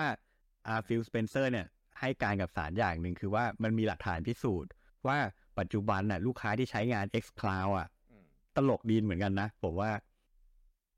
คนใช้ X Cloud ไม่ได้ส่วนใหญ่ไม่ได้ไม่ได้ใช้ในมือถือครับอย่างที่ตั้งใจไว้อ่าเขาใช้ในเครื่อง Xbox นั่นแหละก็คือไม่ได้เปลี่ยนอะไรเลยเหมือนเดิมไม่ได้เปลี่ยนอะไรเลยแล้วทำไมถึงทำไมถึงใช้ X Cloud บน Xbox รู้ไหมอ่ามีอยู่สองกรณีที่คนใช้ X Cloud กันเออหนึ่งคือจะลองเล่นเกมที่ไม่เคยเล่นมาก่อนอ่ามันเร็วไงไม่ต้องรอ install ใช่ขี้เกียจโหลดเลยลองเล่นบน X Cloud ดูไม่ถูกใจก็จะได้ไม่ต้องลบไม่ต้องรอเออกับกรณีที่สองอันนี้ผมว่าโคตรขำเลยอะไรซื้อเกมมาเออแล้วเกมมันยัง install ไม่เสร็จรอไม่ไหวเลยเล่นบน Cloud เออตลกเอออะไรเขาบอกตอนตอนเนี้ยคนส่วนใหญ่ใช้ X Cloud กันแบบเนี้ยอืมเออไอ้ซึ่งซึ่งจริงๆถ้าบ้านเราใช้ได้ผมก็ทำนะไอ้ลองเกมเนี่ยเออเออเพราะว่าก็เราขี้เกียจโหลดอ่ะอืมเออโหลดมีสตอร์แล้วเกมดีเปล่าก็ไม่รู้ครับเออเป็นงั้นบ้านเราใช้ไม่ได้นั่นเองแต่เออเออเออเออเข้าใจได้เออแล้วก็มีคำให้การอันหนึ่งที่อ่า ซี อี โอ ของ Microsoft สัตสัตยานาเดลล่าอ่าไปให้การกับศาลศาลถามเลยคุณนาเดลล่าคุณจะเอาเดี๋ยวนะศาลถามว่าอ๋อคุณจะสัญญาไหมว่าจะเอา Call of Duty อ่ะลงแพลตฟอร์มอื่นต่อไปเอ้ยเออแปลกว่ะถามอย่างนี้กันเลยเหรอเออ นาเดล่าตอบว่า หนึ่งร้อยเปอร์เซ็นต์ เออเออตอบกันอยู่แล้วล่ะซึ่งศาลก็เลยเอาคำให้การเนี้ยมาเป็นส่วนหนึ่งในคำวินิจฉัยด้วยว่าเนี่ยถือว่าสัญญากับศาลไว้แล้วอ่าใช่เพราะฉะนั้นเขาต้องทำแน่นอนแต่ไม่ได้มีตัวเลขใช่ไหมไม่ได้บอกว่าแบบ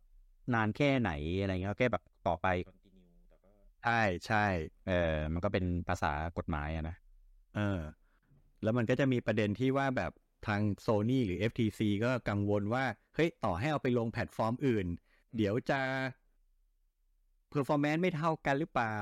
content ไม่เท่ากันหรือเปล่า ซี อี โอ ของ เอ บี เค ก็ให้การกับศาลครับไม่มีเดฟที่ไหนทำแบบนั้นหรอกครับเออนั่นน่ะสิเพราะว่ามันก็มีผลเสียกับกับเกมตัวเองนั่นจริงแล้วใช่พัฒนาเกมขึ้นมาทั้งทีเขาก็อยากให้มันเล่นได้สมบูรณ์ทุกแพลตฟอร์มนั่นแหละใครจะบ้าใช่เออเออเออใครจะไปบ้าทำอย่างนั้นล่ะนั่นดิอ๋อว่าคือถามอย่างเงี้ยเพราะว่าคืออ่าจิมไรอันเคยบอกว่าถ้าเกิดดีลได้อ่ะจะลด performance เอ่อ Microsoft เนี่ยจะทำการแบบทำให้ Call of Duty เวอร์ชัน PlayStation น่ะแย่กว่าของเวอร์ชัน Xbox เออเออคือจิมแรกเคยพูดไว้อย่างนี้ใช่และ C ไอ้ ซี อี โอ ของ เอ บี เค ชื่ออะไรวะเออเดี๋ยวด้านเดี๋ยวนั้นนะเดี๋ยวผมไฮไลท์ไว้หาไม่เจอเออเออเออชื่อชื่อบ๊อบบี้โกติกเออบ๊อบบี้โกติกนั่นแหละเขาก็ให้การกับศาลเลยว่าไม่มีเดฟที่ไหนทำแบบนั้นหรอกครับเออเออเออโหคือก็จริงนะเออทำทำทำไมอ่ะทำเสียเสียชื่อเปล่าๆให้ลูกค้าด่าเปล่าๆผมว่าผมว่าเสียชื่อมากเลยนะถ้าทำจริงอืมดีว่ะตอบโต้ได้ฉะฉานมากรู้ตรงนึงครับอันนี้ก็เป็นประเด็นเกี่ยวกับเรื่องพวกแบบนะเรื่อง exclusivity ทั้งหลายก็ประมาณนี้ทีนี้อีกประเด็นหนึ่งคือเรื่องของการควบรวมว่ามันจะเป็นการลดการแข่งขันในตลาดหรือเปล่าอืมอ่าคือผมอธิบายเชิงกฎหมายนิดนึงการควบรวมกิจการเนี่ยมันมีสองแบบแบบแรกเรียกว่า vertical vertical คือบริษัทที่ใหญ่กว่าไปซื้อกิจการของบริษัทเล็กเทียรองลงมาอย่างกรณีของกรณีเนี้ย Microsoft เอ บี เค เนี่ยเป็นแบบ vertical คือเจ้าของคอนโซลเจ้าของแพลตฟอร์มไปซื้อ developer อ่าอ๋อ vertical มันแปลว่าแบบแนวดิ่งไงมันก็แนวดิ่งใช่หรืออย่างยกตัวอย่างถ้าอุตสาหกรรมอื่นอาจจะเป็นแค่อย่างอาจจะเป็นเช่นบริษัทบริษัทรถยนต์อ่าไปซื้อบริษัทซัพพลายเออร์ที่ผลิตชิ้นส่วนอ่าอย่างเงี้ยหรือถ้าอย่างถ้าเป็นอย่าง publisher publisher เกมนี่แหละไปซื้อสตูดิโอไปซื้อ developer อย่างเงี้ยเป็น vertical แล้วมันมีอีกแบบหนึ่งคือ horizontal เอ่อก็คือแนวแนวระนาบแนวระนาบอันนี้คือคู่แข่งกันเองคืออ่า vertical เนี่ยเป็นเหมือนคู่เขาเรียกลูกค้าคนขายคนซื้ออ่ะที่เดิมเป็นลูกค้ากันมาก่อนมาซื้อกันเองอ่าโอเคมาควบรวมกันเองแต่ horizontal เนี่ยแนวระนาบคือคู่แข่งคู่แข่งมาควบรวมกันเองอ่าเข้าใจคืออยู่ในตลาดเดียวกันสมมุติ Microsoft กับ Sony จับมือร่วมบริษัทกันอ่าอ่าใช่คุณขายของแข่งกันอยู่หรืออย่างอย่าง ทู ดี Tag ควบรวมกันเงี้ยเป็น horizontal อ่าโอเคเห็นป่ะอ่าครับซึ่งศาลน่ะมองว่าการควบรวมที่จะทำให้เกิดการผูกขาดได้คือแบบ horizontal เท่านั้นอืมอืมเพราะมันคือคู่แข่งควบกันทำให้คู่แข่งหายการแข่งขันมันเลยหายอย่างนั้นน่ะผูกขาดใช่แต่ควบรวมแบบ vertical เนี่ยมันไม่ได้ทำให้เกิดการผูกขาดอืมอืมอันนี้มันก็เป็นหลักหลักทั่วๆไปนะครับ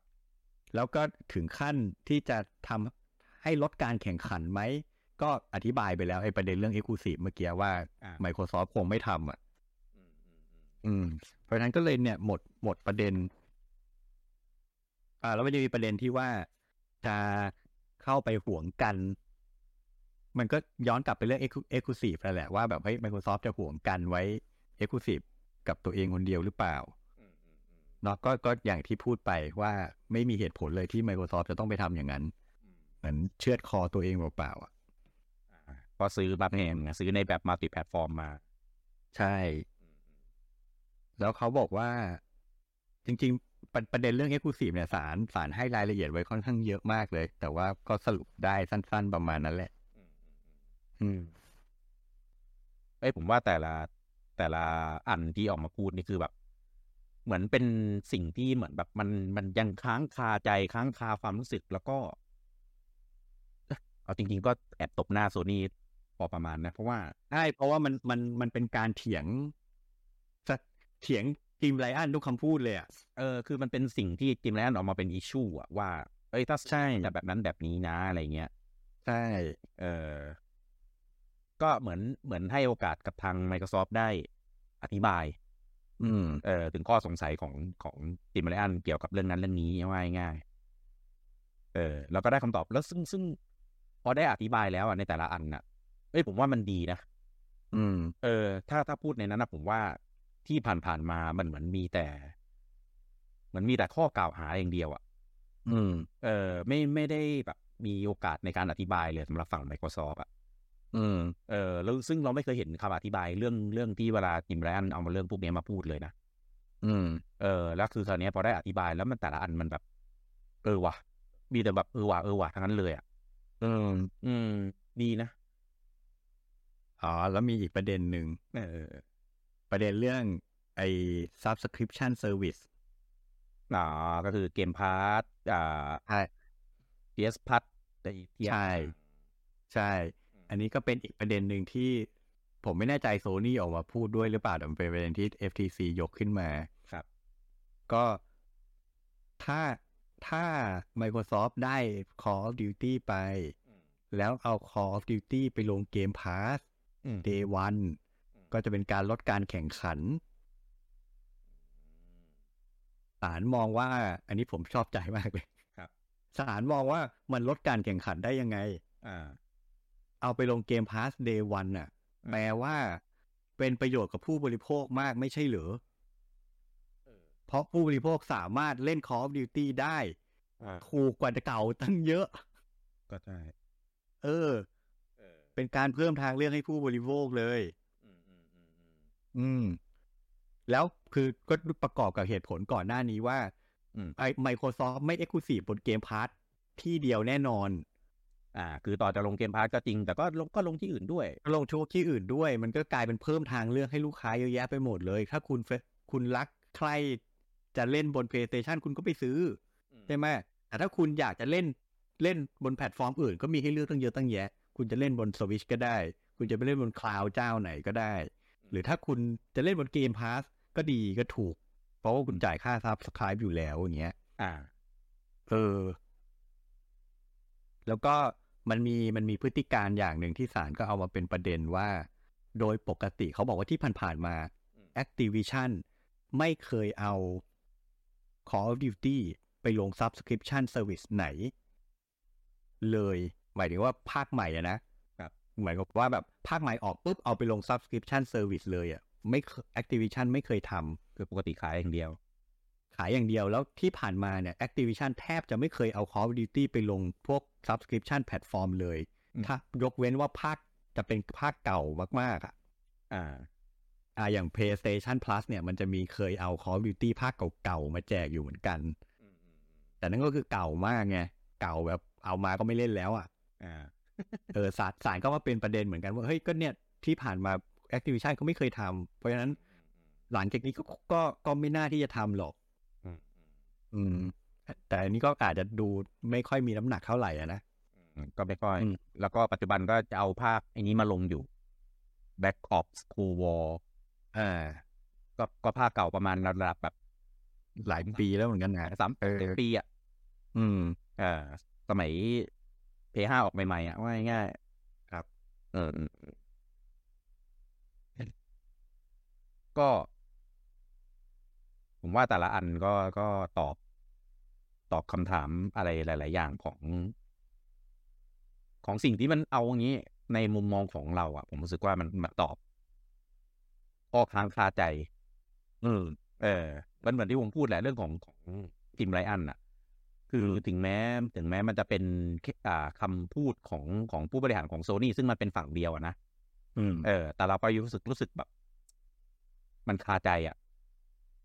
เออคือคือเขาเป็นผู้บริหารอ่ะเขาก็ต้องแคร์อยู่แล้วว่าแพลตฟอร์มตัวเองจะเสียเสียประโยชน์เสียเปรียบนู่นนี่นั่นอะไรอย่างนี้อืมเออแต่พอมามาเป็นคำตัดสินแบบเนี้ยเราก็เลยได้เหมือนได้รู้ว่าจริงๆก็ไม่ได้เสียเปรียบอยู่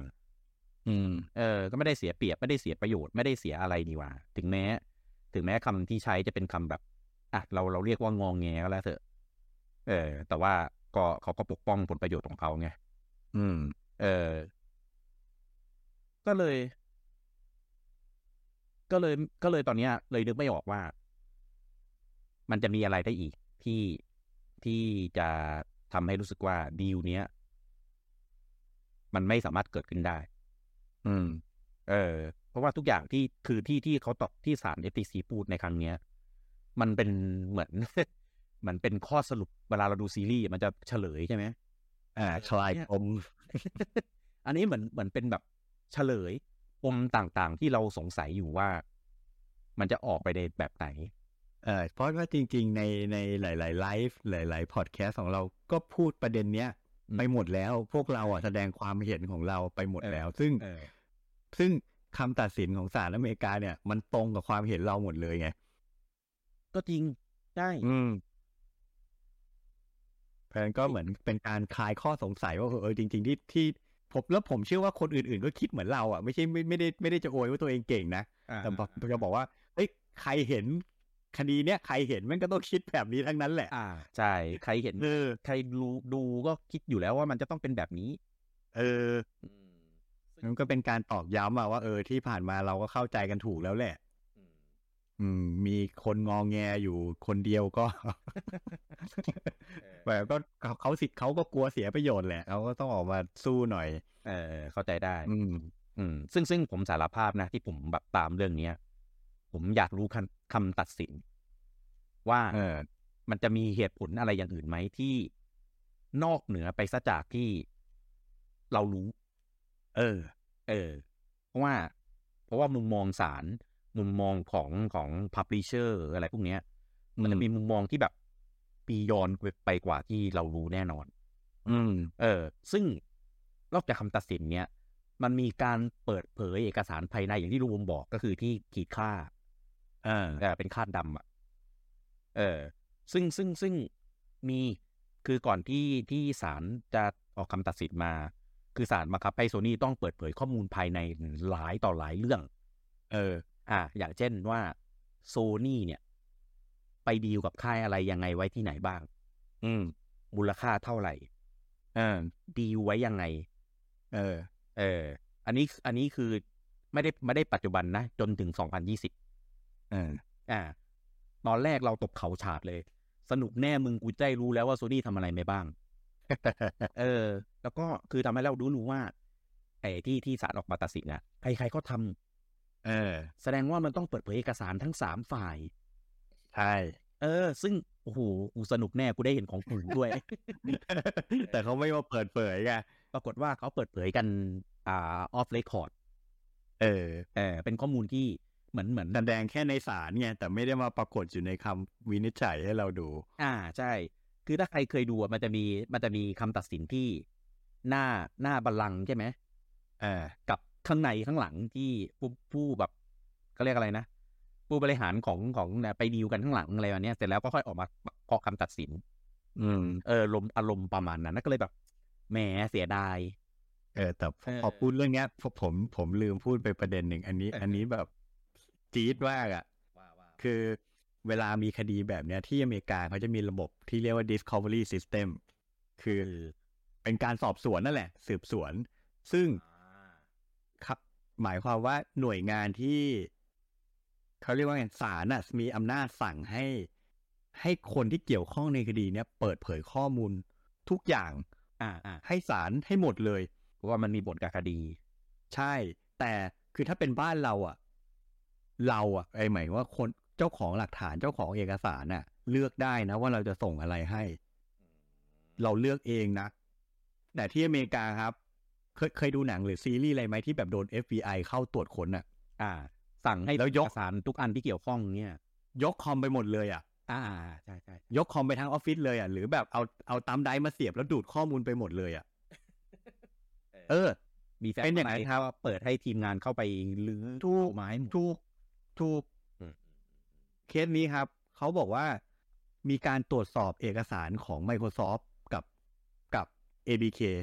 เป็นล้านรายการอ่ะไม่มีแม้แต่เอกสารเดียวที่แสดงว่า Microsoft หรือ เอ บี เค จะเอาอ่าจะเอา Call of Duty Exclusive Xbox หรือจะมีการหวงกันไม่ไปลง PlayStation จากเอกสารกว่าล้านฉบับอ่ะไม่มีฉบับไหนเลยที่พูดเรื่องนี้เออนั่นน่ะดิคือแต่ว่ามันมันจี๊ดที่ผมบอกว่าจี๊ดตรงที่ว่า เอฟ ที ซี อ่ะเป็นคนยกประเด็นนี้ขึ้นมาแต่เนี่ยศาลเขียนว่าจากเอกสารกว่าล้านฉบับนั้นน่ะ เอฟ ที ซี ไม่สามารถแสดงให้เห็นได้สักฉบับเลยก็คือพิสูจน์ไม่ได้พิสูจน์ไม่ได้เออสุดยอดว่ะคือคือมันมันชัดเจนในระดับที่แบบคือสมมติสมมติถ้ามันเป็นจริงนะ Microsoft กับ เอ บี เค แม่งก็คือเนียนสัสๆอ่ะเออ คือเพราะว่าเพราะว่าถ้าก็ก็คือไม่มีไม่มีไม่มีการสื่อสารที่เป็นลายลักษณ์อักษรเลยอ่าเออคุยกันด้วยวาจาอย่างเดียวซึ่งมันมันไม่มีอะไรมามาการันตีได้นะเพราะว่าถ้าเกิดสมมติทำจริงอ่ะก็ไม่รู้ว่าจะจะมีใครเสียประโยชน์หรือเปล่าระหว่าง Microsoft กับ เอ บี เค ใช่เออเพราะว่า เอ บี เค อ่ะโดนซื้ออ่ะก็คงไม่ยอมเสียประโยชน์หรอกอืม Microsoft ที่เป็นผู้ซื้อเองก็ต้องใช้ใช้ก็เรียกอะไรนะเงินก้อนเนี้ยในการแบบตักตวงผลประโยชน์ให้แบบได้เต็มที่สุดเท่าที่ตัวเองทำได้ใช่เพียงแค่ไม่มีข้อพิสูจน์ใดๆที่บอกว่าไอไอสิ่งที่สองค่ายกำลังทำเนี่ยไม่ใช่สองค่ายดิสองสองปาร์ตี้เนี้ยกำลังทำอ่ะแต่แบบทำให้แบบเรื่องเรื่องของการควบรวมอ่ะไปเอฟเฟกต์กับวงการเกมคอนโซลตลาดคอนโซลอะไรอย่างนี้อืมเออซึ่งสุดตีนเรื่องเรื่องเรื่องพิสูจน์เอกสารเนี่ยอันนี้ผมเพิ่งรู้เออ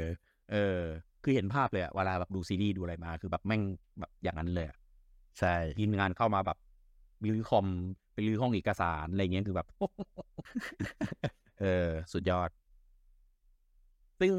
ตอนตอนที่ที่ศาลสั่งอะให้มาเปิดเผยข้อมูลเรื่องของการการดีลดีลเอ็กซ์คลูซีฟแบบทางจิมไรอันอะออกตัวก่อนเลยนะว่าขอออฟเรคคอร์ดอืมเออก็เลยแบบเนี่ยที่บอกว่าเสียดายนะแบบโอ้เพราะว่าดีลของ Sony อ่ะเอาจริงๆนะอยากรู้ของปู่ว่าจริงแต่ของ Sony อ่ะน่าจะสนุกกว่าเพราะว่าปกติดีลเจ้าอื่นเราจะรู้กันว่าคือดีลให้ไม่ Exclusive เราใช่ไหมเออแต่ Sony อ่ะดีลไม่ให้ไปลงเครื่องอื่นอืมมันมันเป็นดีลแบบดีล against อ่ะเออหรือดีลแบบให้ให้มี Exclusive Content อะไรอย่างเงี้ยคือเดี๋ยวอาจจะมีคนสงสัยว่าแบบเฮ้ยดีลไม่ให้ไปลงเครื่องอื่นมันก็ Exclusive ไม่ใช่เหรอวะจริงๆต่างกันนิดหน่อยนะครับ Exclusive เนี่ยหมายถึงว่าต้องลงเครื่องผมคนเดียวอ่าแต่ไอ้ที่บอกว่าดีลไม่ให้ไปลงเครื่องอื่นนั่นหมายความว่าอาจจะเลือกไม่ให้ไปลงบางเครื่องไงเช่นอ่าใช่อ่ะบอกว่าอ่ะลง PlayStation นะอ่ะให้ลง Switch ได้แต่ห้ามไปลง Xbox นะเออหรือแบบอ่ะลง PlayStation ลง พี ซี ได้แต่ห้ามไปลง Nintendo นะเออเออเออเอออะไรอย่างเงี้ยเออมันมันจะต่างกันอยู่นิดหน่อยซึ่งไอ้ที่เราพูดไปแล้วแต่ต้นดีล Exclusive อ่ะไม่แปลกไม่ผิดแต่แค่ว่าทำแล้วทำมานานแล้วเออเพราะว่ามันถือเป็นการมันเป็นมันถือเป็นการอุดหนุนอุดหนุน Developer สนับสนุนน่ะอ่าสนับสนุนให้เงินสนับสนุนใช่เหมือนเป็นการแลกเปลี่ยนกันว่าอ่ะผมผมมีผมมีเงินสนับสนุนให้คุณหรือผมมีค่าตอบแทนให้คุณเพื่อเป็นการแลกเปลี่ยนคุณก็เอาเกมมา Exclusive เครื่องผมแต่ไอการไปดีลว่ายักตังว่าเฮ้ยมึงห้ามไปลงเครื่องนู้นอันนี้ผิดกฎหมายเลยนะอ่าอ่าใช่ใช่เออก็ก็ไม่ไม่รู้ว่ายังไงนะเรื่องนี้ก็อันนี้อยากรู้นั่นแหละคือตอนนั้นน่ะวงการน่ะคือแบบซูดปากเลยอืมเอาแล้วเพราะว่าเรื่องนี้มันเป็นก็เรียกว่าไงนะเป็นเป็นปริศนาเออเป็นปุเป็นปุจฉามานานแล้วในวงการบ้านเราอ่ะไม่ใช่วงการบ้านเออเพราะมันไม่มีใครยอมเปิดเผยอยู่แล้วเปิดเผยมามันก็เสียชื่อหมดใครจะโบเออเพราะมันเป็นดีลที่แบบแบบอีวิวอ่ะอืมเออคือคือไม่ไม่ได้แบบแค่อยากให้มันลงเราแค่ยังไงก็ได้ไม่ให้ไปลงคู่แข่งเงี้ยเออมันเรื่องเกเรอ่ะซึ่งคู่แข่งของข ของ Sony อ่ะปัจจุบันคือ Microsoft ก็จริงแต่เมื่อก่อนคือ Nintendo นะครับครับแสดงว่าก่อนจะทำกับ Microsoft เนี่ยคือทำกับ Nintendo มาก่อนแล้วรวมถึง Sega ที่โดนมาจนเจ๊งอืมเออคือคือทุกคนก็เลยอยากรู้ครับอยากให้อยากให้ถูกเปิดเผยเออเอออยากให้ถูกแบไตออกมาเรื่องนี้ถ้าถ้าแบบแบบไม่ได้ถูกออฟเล็กเรคคอร์ดนะมันแน่มันแน่ลากลากไส้กันมันเลยซึ่งต่อให้ไม่ได้มีแบบพับลิชออกมาเป็นเป็นแบบของศาลอะแต่การออกตัวแรงของ Sony อ่ะผมเชื่อว่ามีจริงอืมเออมีจริงแค่ ไม่ได้เปิดเผยมามันก็ไม่มีอะไรมามาไอ้นี่ได้แค่นั้นแหละอืมเออเพราะว่าทำไมต้องร้อนตัวถ้าไม่ได้ทำอืมแล้วมันมีคนพูดเยอะขนาดขนาดของของของ เอ บี เค เองอ่ะก็เคยมีทีมการเออเขาเขาเขาอ้างเออว่า Sony อ่ะเคยดีลเพื่อที่จะให้เอ่อเกม Call of Duty อะไรพวกเนี้ยไม่ลง Microsoft อืมเอออันเนี้ยไม่ไม่ได้เป็นทีมงานนะเป็นคนที่บอกว่าเป็นทีมงาน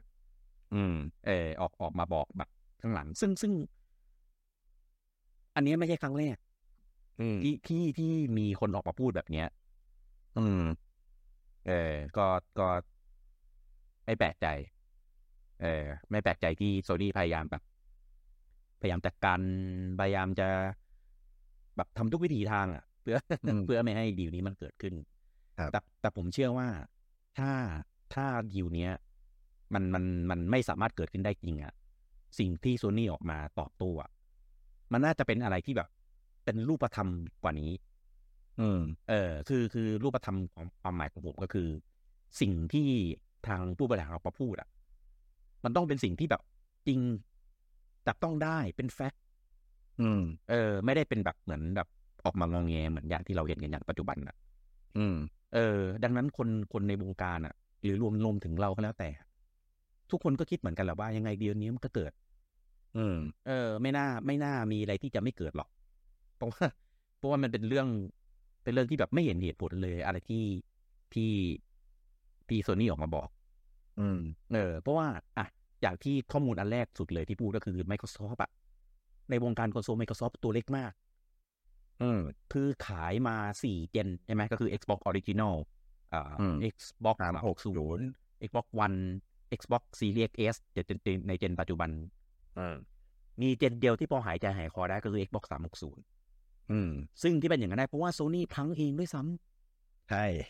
หมายความว่าในเจน พี เอส สามถ้า Sony ไม่พลาดเองไม่มีทางที่ Microsoft จะได้มีปัจจุบันแบบนี้แน่นอนอืมเออเนี่ยเพราะว่า Xbox สามร้อยหกสิบมันขายดีเราเลยได้เห็นเจนต่อๆไปของ Microsoft อืมอืมดังนั้นแค่เจนเดียวที่ Microsoft แบบขายได้ดีอ่ะไม่ได้ไม่ได้แปลว่า Microsoft จะแบบสามารถแบบพลิกทำอะไรได้ใช่ก็คือถ้าถ้าไล่ถ้าไล่ประวัติศาสตร์มาเนี่ยนั่นหมายความว่า Microsoft เป็นจริงๆแล้ว Microsoft เองนั่นแหละที่กำลังพยายามจะแข่งขันกับ Sony กับกับ Nintendo ให้ได้เลยต้องพยายามแอคทีฟทุกวิถีทางเพื่อที่จะแบบแข่งกับเขาให้ได้ใช่เออเลยต้องซื้อสตูดิโอซื้อนู่นนี่นั่นเต็มไปหมดหรือแม้กระทั่งสร้างเกมพาสขึ้นมาเพื่อดึงดูดลูกค้าอืมเออเพราะฉะนั้นนั่นนั่นหมายความว่าเอ่อจริงๆโดยโดยพฤติกรรมของ Microsoft อ่ะเขาไม่ได้มีความพยายามจะลดการแข่งขันมาตั้งแต่ไหนแต่ไรแล้วแต่เป็นตัวเขาเองนั่นแหละที่กำลังพยายามแข่งกับคนอื่นอยู่ใช่พอเป็นผู้เออใช่เออก็ต้องหาทางสร้างความได้เปรียบของตัวเองได้เรียกเรียกว่าได้เปรียบไม่น่าจะเรียกว่าตีตื้นอ่ะเออเออเพราะทุกวันนี้โดนทิ้งห่างแบบห่างมากห่างมากดูยอดขายยอดขายในญี่ปุ่นอย่างเงี้ยถ้าเราฟังใน Week to Week เงี้ยสัปดาห์นึงไม่ถึงพันเครื่องเงี้ยครับเจ็ดแปดร้อยคือเออน่าสงสารมากในในขณะที่ Nintendo ขายวีก็แสนเออ Microsoft ขายได้แบบแปดร้อยคือแบบโอ้โหแปดแสนกับแปดร้อยคือมันจะไปสู้ได้ยังไงวะเออเออและยังไม่รวมของ PlayStation อีกเงี้ยเอออย่างอย่างตลาดอเมริกาก็คงขายดีประมาณนึงแต่เราไม่รู้ยอดเขาอะนะแต่แบบตลาดอื่นๆนี่ผมก็ไม่คิดว่ามันจะขายดีได้เท่า PlayStation แน่นอนอ่ะไม่นะไม่ไม่น่าให้มาอย่างตลาด ยู เค นี่ยังไง PlayStation ก็กินใช่เออ อี ยู ไงก็น่าจะเป็น PlayStation น่ะคือคือพูดง่ายๆ เล่นเกมมาตั้งนานอ่ะผมยังนึกไม่ออกเลยว่าประเทศไหนที่แม่ง Xbox ชนะบ้างวะ ผมยังไม่เคยได้ยินเลยยกยกเว้นขนาดอเมริกาก็ได้ไม่ไม่ได้ไม่ได้เรียกว่าชนะนะมันก็มันก็ถือว่าสูสีสูสี PlayStation น่ะเออตีตื่นได้อะไรอย่างงี้เออก็ผมเชื่อว่าเนี่ยถ้าถ้าบริษัทที่ทำ Xbox ไม่ใช่เป็น Microsoft นะเองไปนานแล้วเออปิดตัวไปนานแล้ว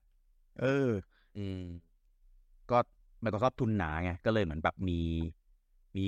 พื้นที่พอไว้สำหรับการเก็งได้อ่าครับสายปาดยาวอ่ะคือจริงๆ Xbox ผมผมผมเข้าใจว่า Xbox อ่ะขาดทุนนะแรกๆอ่ะตอนนี้ก็ยังขาดทุนอยู่ครับ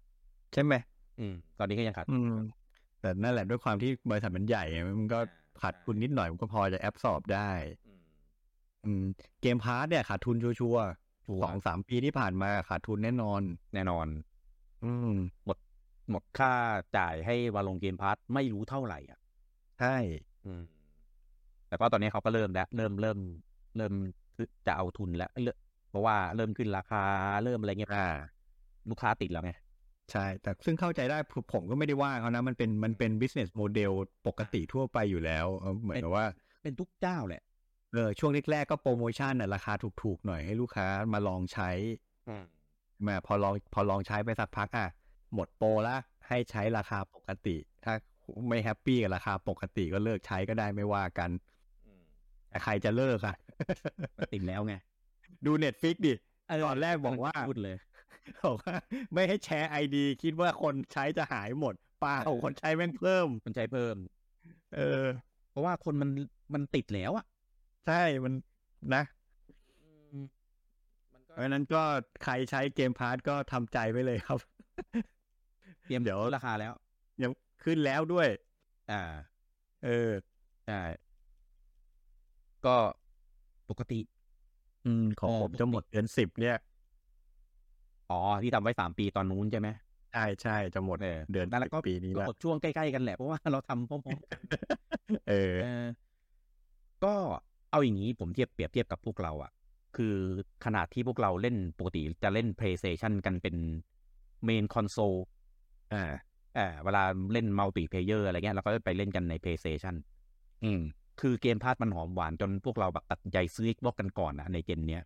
ใช่เออในกลุ่มพวกเราอ่ะเฉพาะแบบกลุ่มแอดมินเพื่อนๆอะไรเงี้ยคือมี Xbox กันมากกว่ามี PlayStation อืมมันไม่เคยเกิดขึ้นในเจนไหนๆก็ตามใช่เออซึ่งซึ่งก็ก็เป็นเป็นสัญญาณที่บ่งบอกว่า Microsoft ก็เริ่มมีอะไรที่อ่าน่ากลัวอ่าเรื่องน่าสนใจแล้วกันเออเริ่มเริ่มเริ่มแบบคือ Sony จะไม่สามารถแบบนอนใจได้กับสิ่งที่นิ่มไม่ได้เหมือนเดิมแล้วอ่าใช่เพราะว่าเนี่ยสิ่งที่ Sony ทำได้ก็คืออ่ะมี Game Pass ใช่ไหมจะก็มีแบบที่คล้ายๆกันเหมือนกัน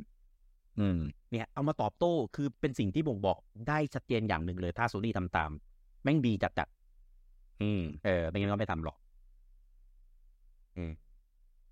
ก็นั่นแหละเขาก็เอามาตอบโต้ซึ่งก็แสบมากอันเนี้ยหลายเกมที่ออกจากเกมพาร์ทไปอยู่ในเพจใน พี เอส Plus อืมคือแบบคือโดยเฉพาะไอ้เกมของที่ปกติเราจะรู้กันว่ามันเป็นเกมที่อยู่คู่กับ PlayStation มาอย่างเช่นตระกูล Final Fantasy อืม Kingdom Hearts อืมก่อนที่ก่อนที่ พี เอส จะมี พี เอส Plus อ่ะเกมพวกนี้อยู่ในอยู่ใน Xbox หมดเลยครับครับเออคือเราสามารถเล่น Kingdom Hearts ได้ Kingdom Hearts ได้ทุกภาคในเกมพาร์ทสามารถเล่น Final ได้ทุกภาค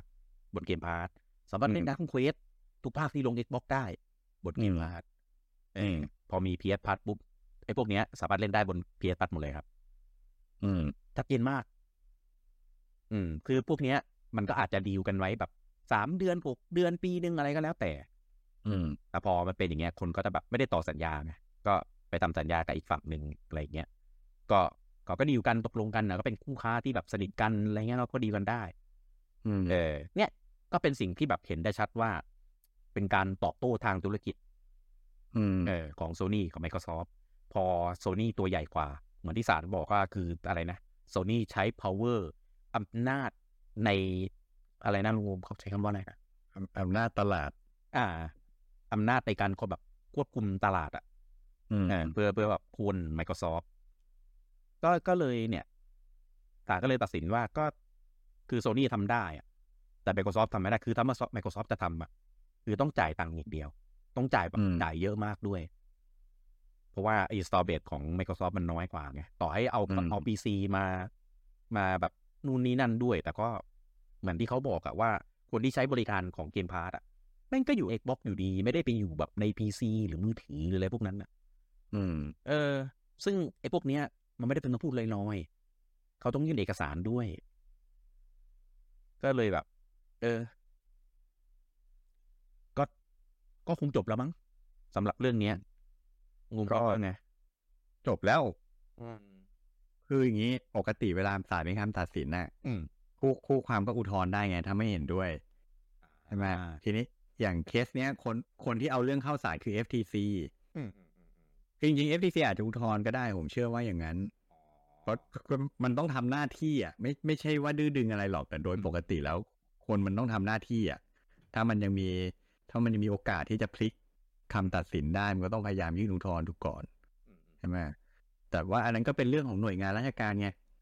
แต่ในระหว่างคู่แข่งด้วยกันเองอ่ะมันจบแล้วครับเพราะว่า Sony ก็ไปเซ็นสัญญาสิบปีกับ Microsoft แล้วไงยอมแล้วจ้าเออซึ่งซึ่งแบบเนี้ย Microsoft อ่ะคือคือที่ที่เราพูดพูดกันนะว่าไอ้สัญญาสิบปีมีทั้ง Nintendo ทั้งแบบตลาดคลาวด์เกมมิ่งอื่นๆน่ะเออ Microsoft ยื่นกับ PlayStation ด้วยนะครับคืออ่านี่ปรากฏในปรากฏในสำนวนด้วยเหมือนกันว่าวันที่ Microsoft ประกาศดีลว่าจะควบรวมกับ เอ บี เค เนี่ยหลังจากประกาศไปเนี่ย Microsoft โทรหา Jim Ryan คนแรกเลยนะครับ ไม่ไม่ไม่ไม่ใช่ Jim Ryan โทรหา ซี อี โอ ของ Sony อ่ะชื่ออะไรวะอ๋อของ Sony ใช่ไหมไม่ใช่ของ PlayStation โทรหาโซโทรหา ซี อี โอ ของ Sony ก่อนอ่าๆเออว่าแบบเหมือนเป็นการแสดงเจตนาว่าแบบเฮ้ยไม่ต้องกังวลถึงเราจะควบรวมแต่เรายังจะเอาเกมลง PlayStation ให้อยู่นะเขาโทรหา Sony คนแรกเลยนะครับเออพอเป็นคู่แข่งไงเป็นทางตรงเนี่ยใช่ก็แบบแสดงเจตนาเลยว่าแบบเฮ้ยเราไม่ได้จะจะกีดกันการแข่งขันอะไรนะอืมคือผมมองว่าเรื่องเนี้ยคนคนที่วางกลยุทธ์ให้ Microsoft อ่ะฉลาดมากผมเชื่อว่า Microsoft ไม่ได้คิดเองหรอกไอ้ไม่ว่าจะเป็นการโทรหา Sony ไม่ว่าจะเป็นดีลสิบปีอะไรพวกเนี้ยอืมอืมมันต้องมีผมว่ามีทนายช่วยคิดอ่าใช่ว่าให้ทำแบบเนี้ยเพื่อที่จะได้ไปเป็นหลักฐานแสดงให้ศาลเห็นได้ว่าเราไม่ได้มีเจตนาจะกีดกันจริงๆเพราะว่าเพราะว่าไอ้พฤติกรรมพวกเนี้ยมันมันแสดงให้เห็นเป็นประจักษ์เลยจริงๆอ่ะเถียงไม่ออกสักคำอ่ะว่าอ้าวก็เนี่ยแจกไปทั่วขนาดเนี้ยมึงจะมาหาว่ากูผูกขาดได้ไงเออคืออย่างน้อยๆก็สิบปีอ่ะเออเออซึ่งสิบปีอ่ะนานนะนานมันก็เป็นเวลาพอที่จะแบบเฮ้ยถ้าคุณถ้าคุณกลัวว่าหลังจากสิบปีแล้วมันจะ Exclusive จริงคุณก็มีเวลาไปพัฒนาอย่างอื่นมาแข่งได้ถูกอืมใช่คือสิบปีเนี่ยคือจริงๆอ่ะ Sony อ่ะก็มีเกมในมือนะที่เป็นแนว Call of Duty อ่ะอืมเออก็คืออยู่โซนถึงแม้มันจะไม่ดังมากแต่ถ้าเกิดคุณกูก็ไอพีที่ทำเป็นแนวสงครามก็ทำมาดิอืมเออก็ทำได้คือตัวเองมี developer ในมือทั้ง first party second party third party เยอะแยะอืมเออก็ก็ทำมาเออก็จริงๆถ้าถ้าถ้าพูดในมุมเนี้ยนะที่ผ่านๆมามันมันก็ประหลาดอย่างหนึ่งคือเกม เอฟ พี เอส เนี่ยมันเป็นแนวที่แบบได้รับความนิยมสูงมากๆอ่ะ Multiplayer เอฟ พี เอส แบบเนี้ยนะซึ่งจริงๆแล้วผมว่าทุกค่ายอ่ะรู้แล้วก็จำเป็นพยายามที่จะต้องสร้างเกมแนวนี้ออกมาเพราะมันเป็นเกมแนวที่ขายได้ง่ายขายได้ดีที่สุดในปัจจุบันขายง่ายทำง่ายติดตลาดง่ายใช่ไหมถึงแม้อาจจะบอกว่าเกมอันดับหนึ่งคือ Call of Duty ซึ่งเป็นของ Third Party แต่ค่ายเจ้าของแพลตฟอร์มอ่ะทุกค่ายต่างก็พยายามที่จะสร้างเกมลักษณะแบบนี้ของตัวเองขึ้นมากันหมดอืมอ่า Microsoft ก็มี Halo อืมแม่ Sony ก็ยังเคยทำเอ่อ Killzone Resistance อะไรครับใช่ขนาด Nintendo ยังต้องทำ Metroid Prime เลยอ่ะทุกเออเข้าใจมั้ยคือทุกคนทุกคนก็ คือถ้าคุณจะแข่งอ่ะคุณก็ต้องมีเป็นของตัวเองอ่ะใช่ยังไงก็ต้องใช่ไหมคุณจะมางอมืองอตีรอเติร์ดปาร์ตี้มาทำลงให้อย่างเดียวมันไม่ได้หรอกไม่ได้ไม่ได้ใช่ไหมแต่ในในดูดิในช่วงที่ผ่านมาอ่า Resistance Q Zone ไม่ได้รับความนิยม Sony เลิกอืมอ่าใช่เลิกไง Microsoft เคยเลิกทำ Halo ไหมไม่เคยไม่เคยเรตติ้งตกจะตายยอดขายถ่ายกระจายนะ Halo อ่ะยอดขายลดลงเรื่อยๆแต่ Microsoft ไม่เคยหยุดทำนะครับอืมอ่าเมทอยพาม Nintendo หยุดทำหรือเปล่าวะ แต่ว่าหยุดทำเพราะว่ามันไม่ผมกำลังจะแซะภาคสี่เนี่ยมันหยุดหรือเปล่ามันยังทำอยู่ใช่ไหมทำอยู่แหละแค่ยังไม่เสร็จเออคือเข้าใจไหมคือยังไงยังไงคุณก็ต้องพยายามที่จะแข่งอ่ะแต่แต่พฤติการพฤติกรรมโซนี่ในช่วงแบบสิบปีที่ผ่านมาอย่างเงี้ยคืออะไรไอ้คุณถอยเลยอ่ะใช่คุณเลิกเลยอ่ะไม่ทำตลาดใช่ป่ะเออคุณคุณไม่ทำเกมแนวนี้ออกมาเองคุณไม่ทำตัดคุณคุณไม่เจาะตลาดนี้ของคุณเองซึ่งไม่ว่ากันอืมไม่ว่ากันแต่นั่นหมายความว่าคุณกำลังยืมจมูกคนอื่นเขาหายใจอยู่นะใช่ป่ะเพราะคุณต้องกับเกมแนวนี้คุณคาดหวังรอ Call of Duty อย่างเดียวอ่าใช่ใช่ป่ะแล้วเนี่ยพอเกิดวันไหน Call of Duty แม่งไม่มาลงขึ้นมา PlayStation เอา เอฟ พี เอส ที่ไหนเล่นอ่ะอืมใช่ใช่ป่ะเออไอ้อย่างถ้าผมเป็นแฟนนินอย่างเงี้ยช่วงที่ผ่านมาไม่ไม่เคยไม่เคยมี Call of Duty ผมเล่นผมก็ไม่เป็นไรถ้ากูอยากเล่นกูมีเกมอื่นให้เล่นอ่ะอืมใช่มั้ยซื้อซื้อ Xbox เนี่ยเฮ้ยวันไหนไม่มี Call of Duty เฮ้ยก็ยังมี Halo ให้เล่นวะอืมใช่ไหมหรือถ้าถ้ามีตังจะไปซื้อเครื่องอื่นเล่นก็ได้เออเนี่ยแต่ Sony อ่ะเกมของตัวเองก็ไม่มีอ่ะเกิดวันไหน Third Party เขาไม่มาลงทำไงนั่นน่ะสิย่ามใจไปหน่อยย่ามใจใช่อืมมันก็เลยเป็นประเด็นไงเพราะว่าเนี่ยแหละด้วยเหตุผลต่างๆที่ลุงอูมบอกอ่ะมันเลยมันเลยพยายามกีดกันใช่ไม่ไม่ให้ดีลนี้เกิดขึ้นได้ครับอืมซึ่งถึงแม้จะพูดว่าเป็นเป็นการเข้าซื้อ เอ บี เค อ่ะแต่เกมอื่นๆในของค่ายนี้ไม่เคยเป็นอิชชูเลยนะอืม มีแค่เกมเดียวนี่แหละเดียวเออเออจิมไรอันก็พูดถึงแต่ Call of Duty อืมเออโอ้โหถ้าผมเป็นเป็นเดียโบเออเป็นเดฟเกมอื่นนี่น้อยใจตายเออเป็นแคทแบนดิคูดเนี่ยร้องไห้เออเออเป็นผมผมกลับไปนั่งทบทวนยอดขายบน PlayStation แล้วอ่ะเออเยอะอ้อวะทำไมเยอะกูเลิกแม่งเลยเออก็ก็ก็เข้าใจแหละคือเลิกมันก็ไม่ได้แบบอะไรขนาดนั้นอืมเออเพราะว่าอย่างอย่างเดียโบเนี่ยฐานส่วนใหญ่มันไม่ได้อยู่บนคอนโซลอยู่แล้วเออจริงๆ Call of Duty ฐานก็ไม่ได้อยู่บนคอนโซลนะอืมเออฐานก็อยู่ใน พี ซี อ่ะคือคือเกมค่ายเนี้ยเอ บี เค อ่ะฐานส่วนใหญ่อยู่บน พี ซี หมดเลยอืมเออของ Activision ก็คือ Call of Duty ใช่ไหมอ่ะก็ฐานหลักอยู่บนคอนโซลเอ้ย พี ซี อืม Diablo ฐานก็อยู่บน พี ซี อืมเออที่มีบนคอนโซลก็พวกเนี่ยแคทแบนดิคูทเนี่ยใครจะไปแคร์วะสไปคูเงี้ยเหรอมันไม่ใช่เกมที่แบบโอ้โหต้องกระเฮี้ยนกระหือรือเล่นให้ได้ขนาดนั้นใช่อืมก็ก็เลยเนี่ยแหละมันก็เลยเป็นเป็นประเด็นขึ้นมาอ๋อแต่ถ้าถ้าแคทเป็นที่คุณไม่ลง PlayStation อาจจะมีคนดิ้นหน่อย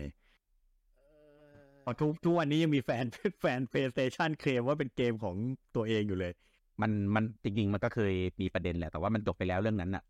เออก็เป็นเรื่องของการแบบทางกฎหมายอ่ะเออเออก็ก็ในเมื่อ ไอ พี มันไม่ใช่ของตัวเองมันเป็นแบบของของคืออย่างนี้เผื่อเผื่อใครตามไม่ทันคือ Crash Crash Bandicoot ภาคแรกเนี่ยมันมัน develop โดย Naughty Dog ที่ทำ Last of Us Uncharted เออ Uncharted ขอโทษเอออันก็ได้ลาสลาลอบ้านด้วยแหละเออใช่ๆใช่ใช่มั้ยแล้วแต่ว่าตอนนั้นน่ะ publisher มันคือ Activision อ่าเออแล้วพอตอนหลังอ่ะ Naughty Dog ย้ายไปอยู่กับ Sony อ่ะ Sony ซื้อซื้อนะซื้อ Naughty Dog ไปแต่ ไอ พี เกม Crash Bandicoot มันเป็นของ Activision Activision เออแต่ว่าคือไอซีรีส์เนี้ยมันกำเนิดบน PlayStation ไงอ่าได้แล้ว Not พอ Naughty Dog ย้ายไปอยู่กับ Microsoft เอ้ยไปอยู่กับ Sony ปุ๊บอ่าแฟนๆ Sony บางคนเลยเข้าใจว่าอ๋อนี่ไงเ เกมเนี้ยมันเกิดบน PlayStation แถมค่าย Developer ก็อยู่กับอยู่กับ Sony เพราะฉะนั้น Crash Bandicoot คือเกมของ Sony มีคนเข้าใจผิดแบบนี้อยู่เหมือนกันเออจริงๆไม่ใช่มันเป็นเกมของ Activision มาตั้งแต่ต้นแล้วใช่อืมนั่นแหละก็ผมว่าผมว่าเรื่องนี้ก็ก็เป็นสิ่งที่เกิดขึ้นบ่อยเกิดขึ้นบ่อยในในในวงการเอ่อบ้านเราเหมือนที่ Microsoft ซื้อไอ้นี่ไงแรงอ่ะเอออ่าก็ได้นี่ไปด้วยไอ้บันโจคาซูวีถึงได้มีการแบบฟ้องร้องกันเรื่องของ Donkey Kong ไงเออเออว่าแบบแบบเอ้ยแลเป็นคนแบบพัฒนา Donkey Kong มา ไอ พี คนเป็นของแลหรือเปล่าบาๆอะไรเงี้ยอืมแต่ก็แบบเดียวกันแต่ว่าของ Activision อาจจะแบบสามารถพิสูจน์ได้ว่า ไม่ใช่นะจ๊ะของฉันเองอืมเออคือคือถึงขั้นคือเคยเป็นมาสคอตของ Sony อ่ะอืมมาสคอตของ PlayStation ไว้ง่ายอืมเออคือมันเป็นมันเป็น launch title ของของ PlayStation อ่ะอืมเออแต่ไม่ไม่ได้ตัวนี้ไม่ใช่แล้วมันก็แบบนิดนึง เข้าใจได้เออนะเรื่องเรื่องนี้ตอบมันมันมันเดี๋ยวมันจะเกิดอะไรขึ้นอีกครับคุณมุมรอต่อจากนี้หลังจากนี้ก็ต่อจากนี้ก็อาจจะต้องติดตามดูว่า เอฟ ที ซี จะอุทธรณ์หรือเปล่าเออแล้วก็อาจจะย้อนกลับไปติดตามไอ้ที่ ยู เค ต่อหน่อยว่าไอ้ที่ว่าจะปรับแผนเพื่อให้ ซี เอ็ม เอ อนุมัติเนี่ยจะปรับเป็นยังไงแล้วสุดท้ายแล้ว ซี เอ็ม เอ จะอนุมัติไหมซึ่งทั้งหมดทั้งมวลก็คิดว่าน่าจะจบภายในเดือนสองเดือนนี้แหละเพราะว่าที่บอกตอนต้นว่าไอ้ระหว่าง Microsoft กับ เอ บี เค มีการยืดระยะเวลาออกไปไงว่าจะต้องควบรวมต้องปิดต้องปิดจ็อบให้ได้ภายในสิบแปดตุลาอืมมันก็เนี่ยมียังมียังมีตอนต่อเขาเรียกว่าเป็นโพสต์เกมนิดหน่อยให้เราติดตามกันได้อีกประมาณน่ะเดือนสองเดือนแต่ก็ไม่ไม่น่าพลิกโผล่แล้วผมว่าไม่น่าพลิกแล้วมาขนาดนี้แล้ว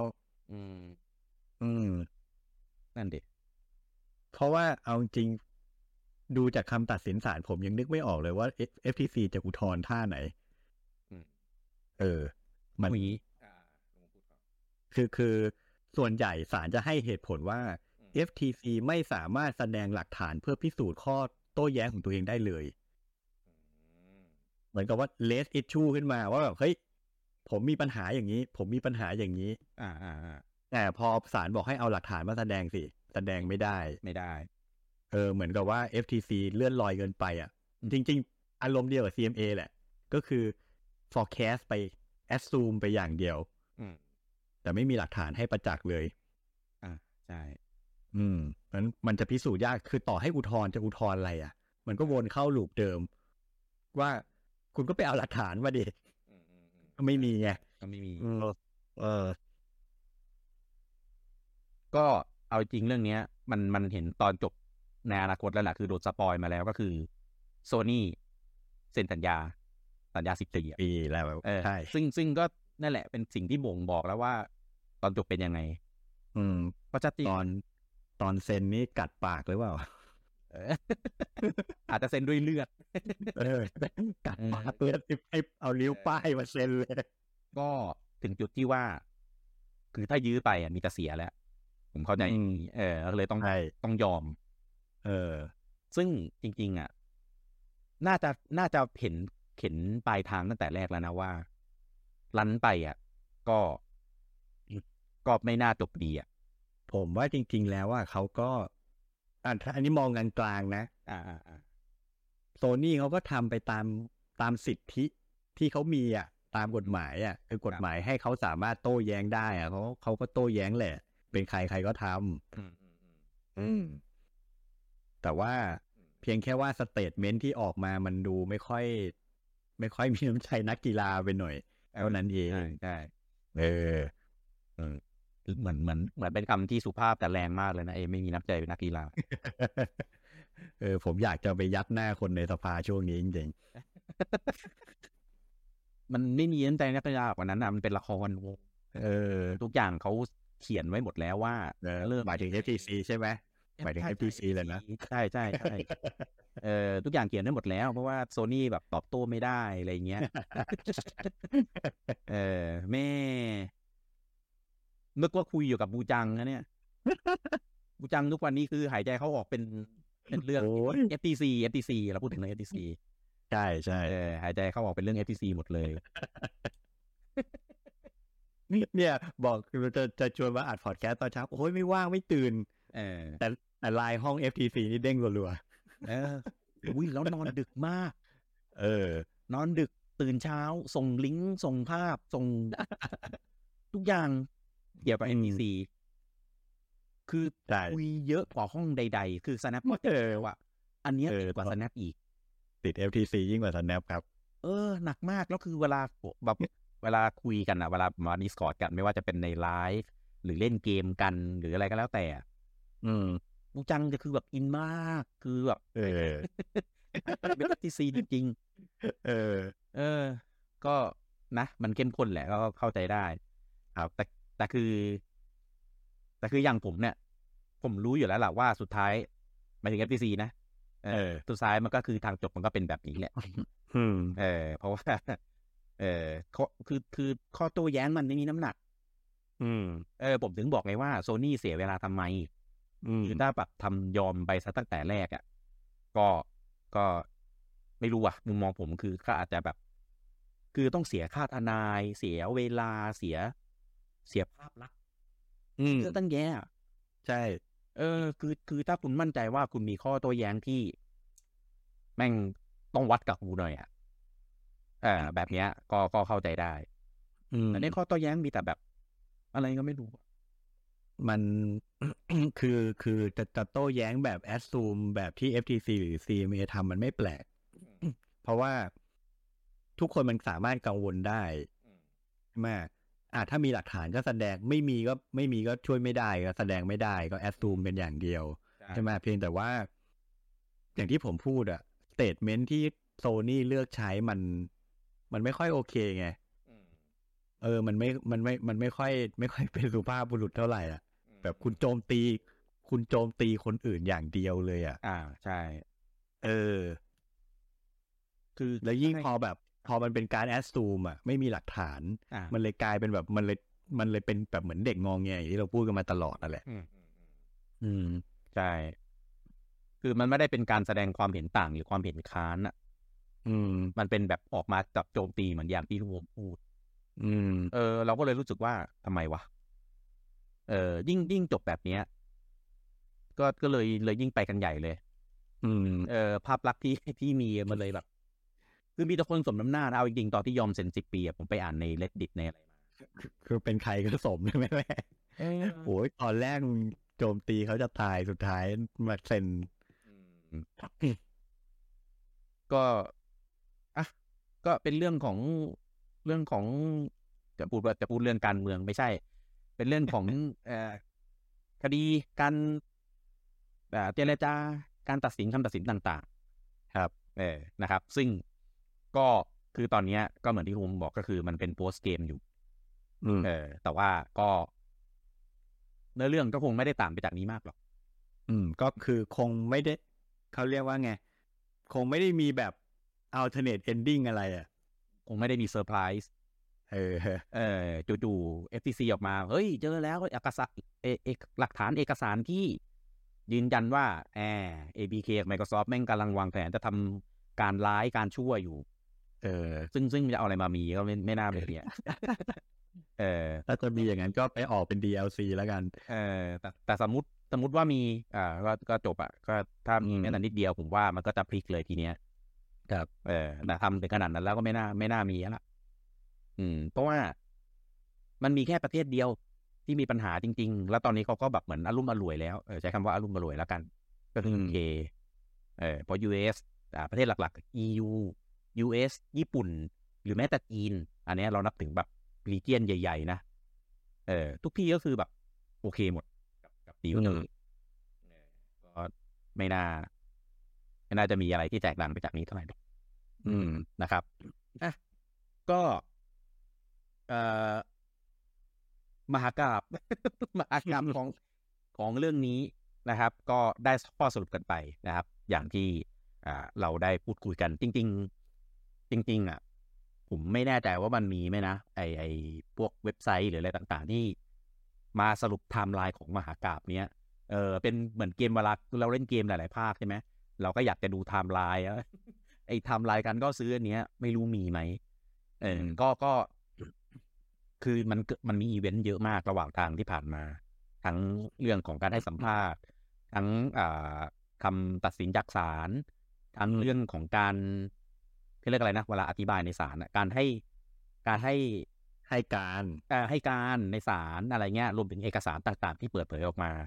อืมคือมันเยอะมากเว้ยถึงแม้เราจะพูดกันในในในพอดแคสต์ก็จริงแต่ว่ามีทั้งรวบรวมอ่าเป็นอีเวนต์ใหญ่ๆที่ได้ที่ได้แบบทางออกไม่ใช่ทางออกกันในปลายทางแล้วกับกระจัดกระจายในนู้นนี้นั้นคือแบบเยอะมากเออเชื่อเชื่อว่าถ้าใครไม่ได้ตามมาตลอดอ่ะก็อาจจะมีแบบพลาดพลาดบางอีเวนต์ที่สำคัญสำคัญไปก็ของเราก็มีหลักๆนะครับก็คือมีมีเอ่อเอพิโซดที่อ่ะไปไหนแล้ววะเอพิโซดที่สี่สิบสี่อืมอ่าก็คือเรื่องของ ยู เค ครับจริงๆมันเล็กมากเลยนะกับ ยู เค อ่ะเออเป็นแต่ว่ามันเป็นมันเป็นประเด็นเพราะว่ามันมันไม่อนุมัติอืมแล้วก็มีของอันนี้ล่าสุดเออนะครับที่ของอเมริกาส่วนที่อื่นไม่มีประเด็นอะไรครับเขาก็แอปพูไปตามเลือกครับอืมก็ไปติดตามกันได้นะครับถ้าสำหรับหลักของเอพิโซดนี้นะครับจริงๆอันนี้เราก็เราก็เหมือนรีแคปทั้งหมดเลยนะเพียงแต่ว่าเราไม่ได้ย้อนไปก่อนไม่ได้ย้อนไปก่อนอ่า ซี เอ็ม เอ เท่านั้นเองอ่าเออก็ไปก็ไปไปไปแค่ ซี เอ็ม เอ ก็มีสรุปว่าแบบประเทศไหนแอปพูไปแล้วบ้างอะไรอย่างนี้อ่ะก็อ่าถามว่าหัวข้อนี้พูดทำไมฟังทำไมเหรอก็เอาฟังเป็นความรู้อืมอ่าแล้วก็หลวงผมก็พยายามสอดแทรกในเรื่องของด้านกฎหมายเออก็มีแบบเปรียบเทียบกับตัวอย่างในบ้านเราด้วยอะไรอย่างเงี้ยใช่นะครับซึ่งผมคิดว่าอยากให้หลายๆคนที่ชอบเรื่องแบบเนี้ยให้ติดตามกันไว้เพราะว่ามันไม่ได้เกิดขึ้นไปได้บ่อยๆนะครับเรื่องแบบเนี้ยใช่เพราะอย่างตอนนี้ Microsoft ซื้อ Bethesda ก็ไม่มีอะไรคือจริงๆการการซื้อกิจการกันในอุตสาหกรรมเกมมีมีเรื่อยๆมีตลอดเป็นเรื่องปกติแต่มันไม่เคยมีประเด็นมันไม่เคยเป็นข่าวใหญ่ขนาดนี้เพราะว่ามันมันไม่เคยมีดีลที่มันแบบ Impact. ยิ่งใหญ่ขนาดนี้เออ impact ขนาดนี้มาก่อนเออมีแต่แบบซื้อเออเออซื้อไปดิหรืออย่างระหว่างที่ Microsoft ซื้อ เอ บี เค เนี่ย Sony ก็ไปซื้อ Bungie นะครับใช่ Bungie ที่ทำอ่าเกมล่าสุดก็คือ Destiny Destiny เอ่อแต่ก่อนหน้านี้ Bungie เป็น Second Party ทำ Halo ให้กับ Microsoft มาตั้งหลายภาคนะครับใช่เออก็ก็ผมไม่รู้ว่า Sony ตั้งใจจะทำอะไรอ่ะแต่ก็จริงๆอ่ะผมเป็นคนที่เล่น Destiny นะแล้วก็คือผมอ่ะมีมีครูของผมอยู่ในใน Discord ในอะไรเงี้ยแต่ว่ามันของ Xbox ไงอืมผมยังไม่รู้เลยว่าสมมุติถ้า Call of Duty ออกมาเป็นท่าเนี้ยต่อไป Destiny จะยัง Destiny จะยังไงเออเออซึ่งอันเนี้ยจะเป็นภาคสองถ้า Sony ออกแอคชั่นอะไรแปลกๆมาอย่างเช่นให้ Destiny สามเป็น Exclusive จาก Play เอออืมเอออันเนี้ยสนุกแน่อืมแต่ผมคิดว่าไม่น่าทำคือสมมุติทำลงแค่ พี ซี กับกับ พี เอส ไฟว์ ใช่ไหมเออคือฐานลูกค้าหลายส่วนน่ะของ Destiny อ่ะมันเป็นคนที่ตามเกมเขาอยู่ตั้งแต่ Halo นะเออซึ่งซึ่งอยู่ใน Xbox อ่าก็อาจจะเสียฐานลูกค้าฝั่งนั้นไปหรือเปล่าไม่ไม่รู้มีมีจำนวนขนาดไหนเพราะว่าไม่รู้ถ้าถ้ามันมีน้อยเขาอาจจะตัดทิ้งได้เออเออแต่จากที่ผมเล่นในในใน Xbox อ่ะคนเล่นเยอะมากอืมเออไม่ไม่ชัวร์ว่าเกมมัน cross platform ไหมเหมือนจะ cross นะเออคุณคุณคุณคุณว่า crossอืม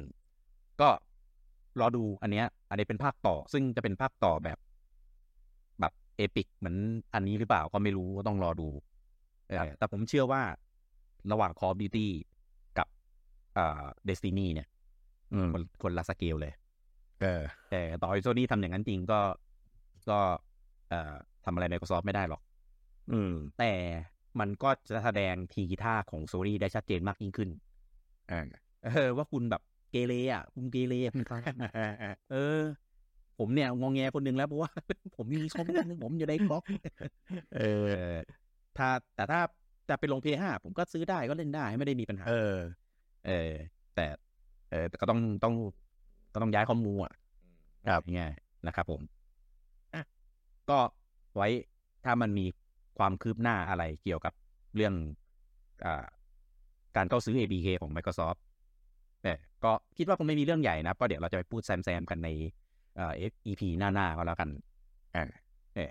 นะครับก็จบมหากาพย์นะครับแล้วก็จบเอพิโซดนะครับที่สี่สิบเจ็ดไว้จะเปลี่ยนคราวนี้นะครับแล้วไว้กลับมาเจอกันได้ใหม่ในเอพิโซดหน้าแต่วันนี้ผมลูกกี้แล้วก็ลุงอูมต้องขอลาทุกท่านไปก่อนครับผมสวัสดีครับสวัสดีครับ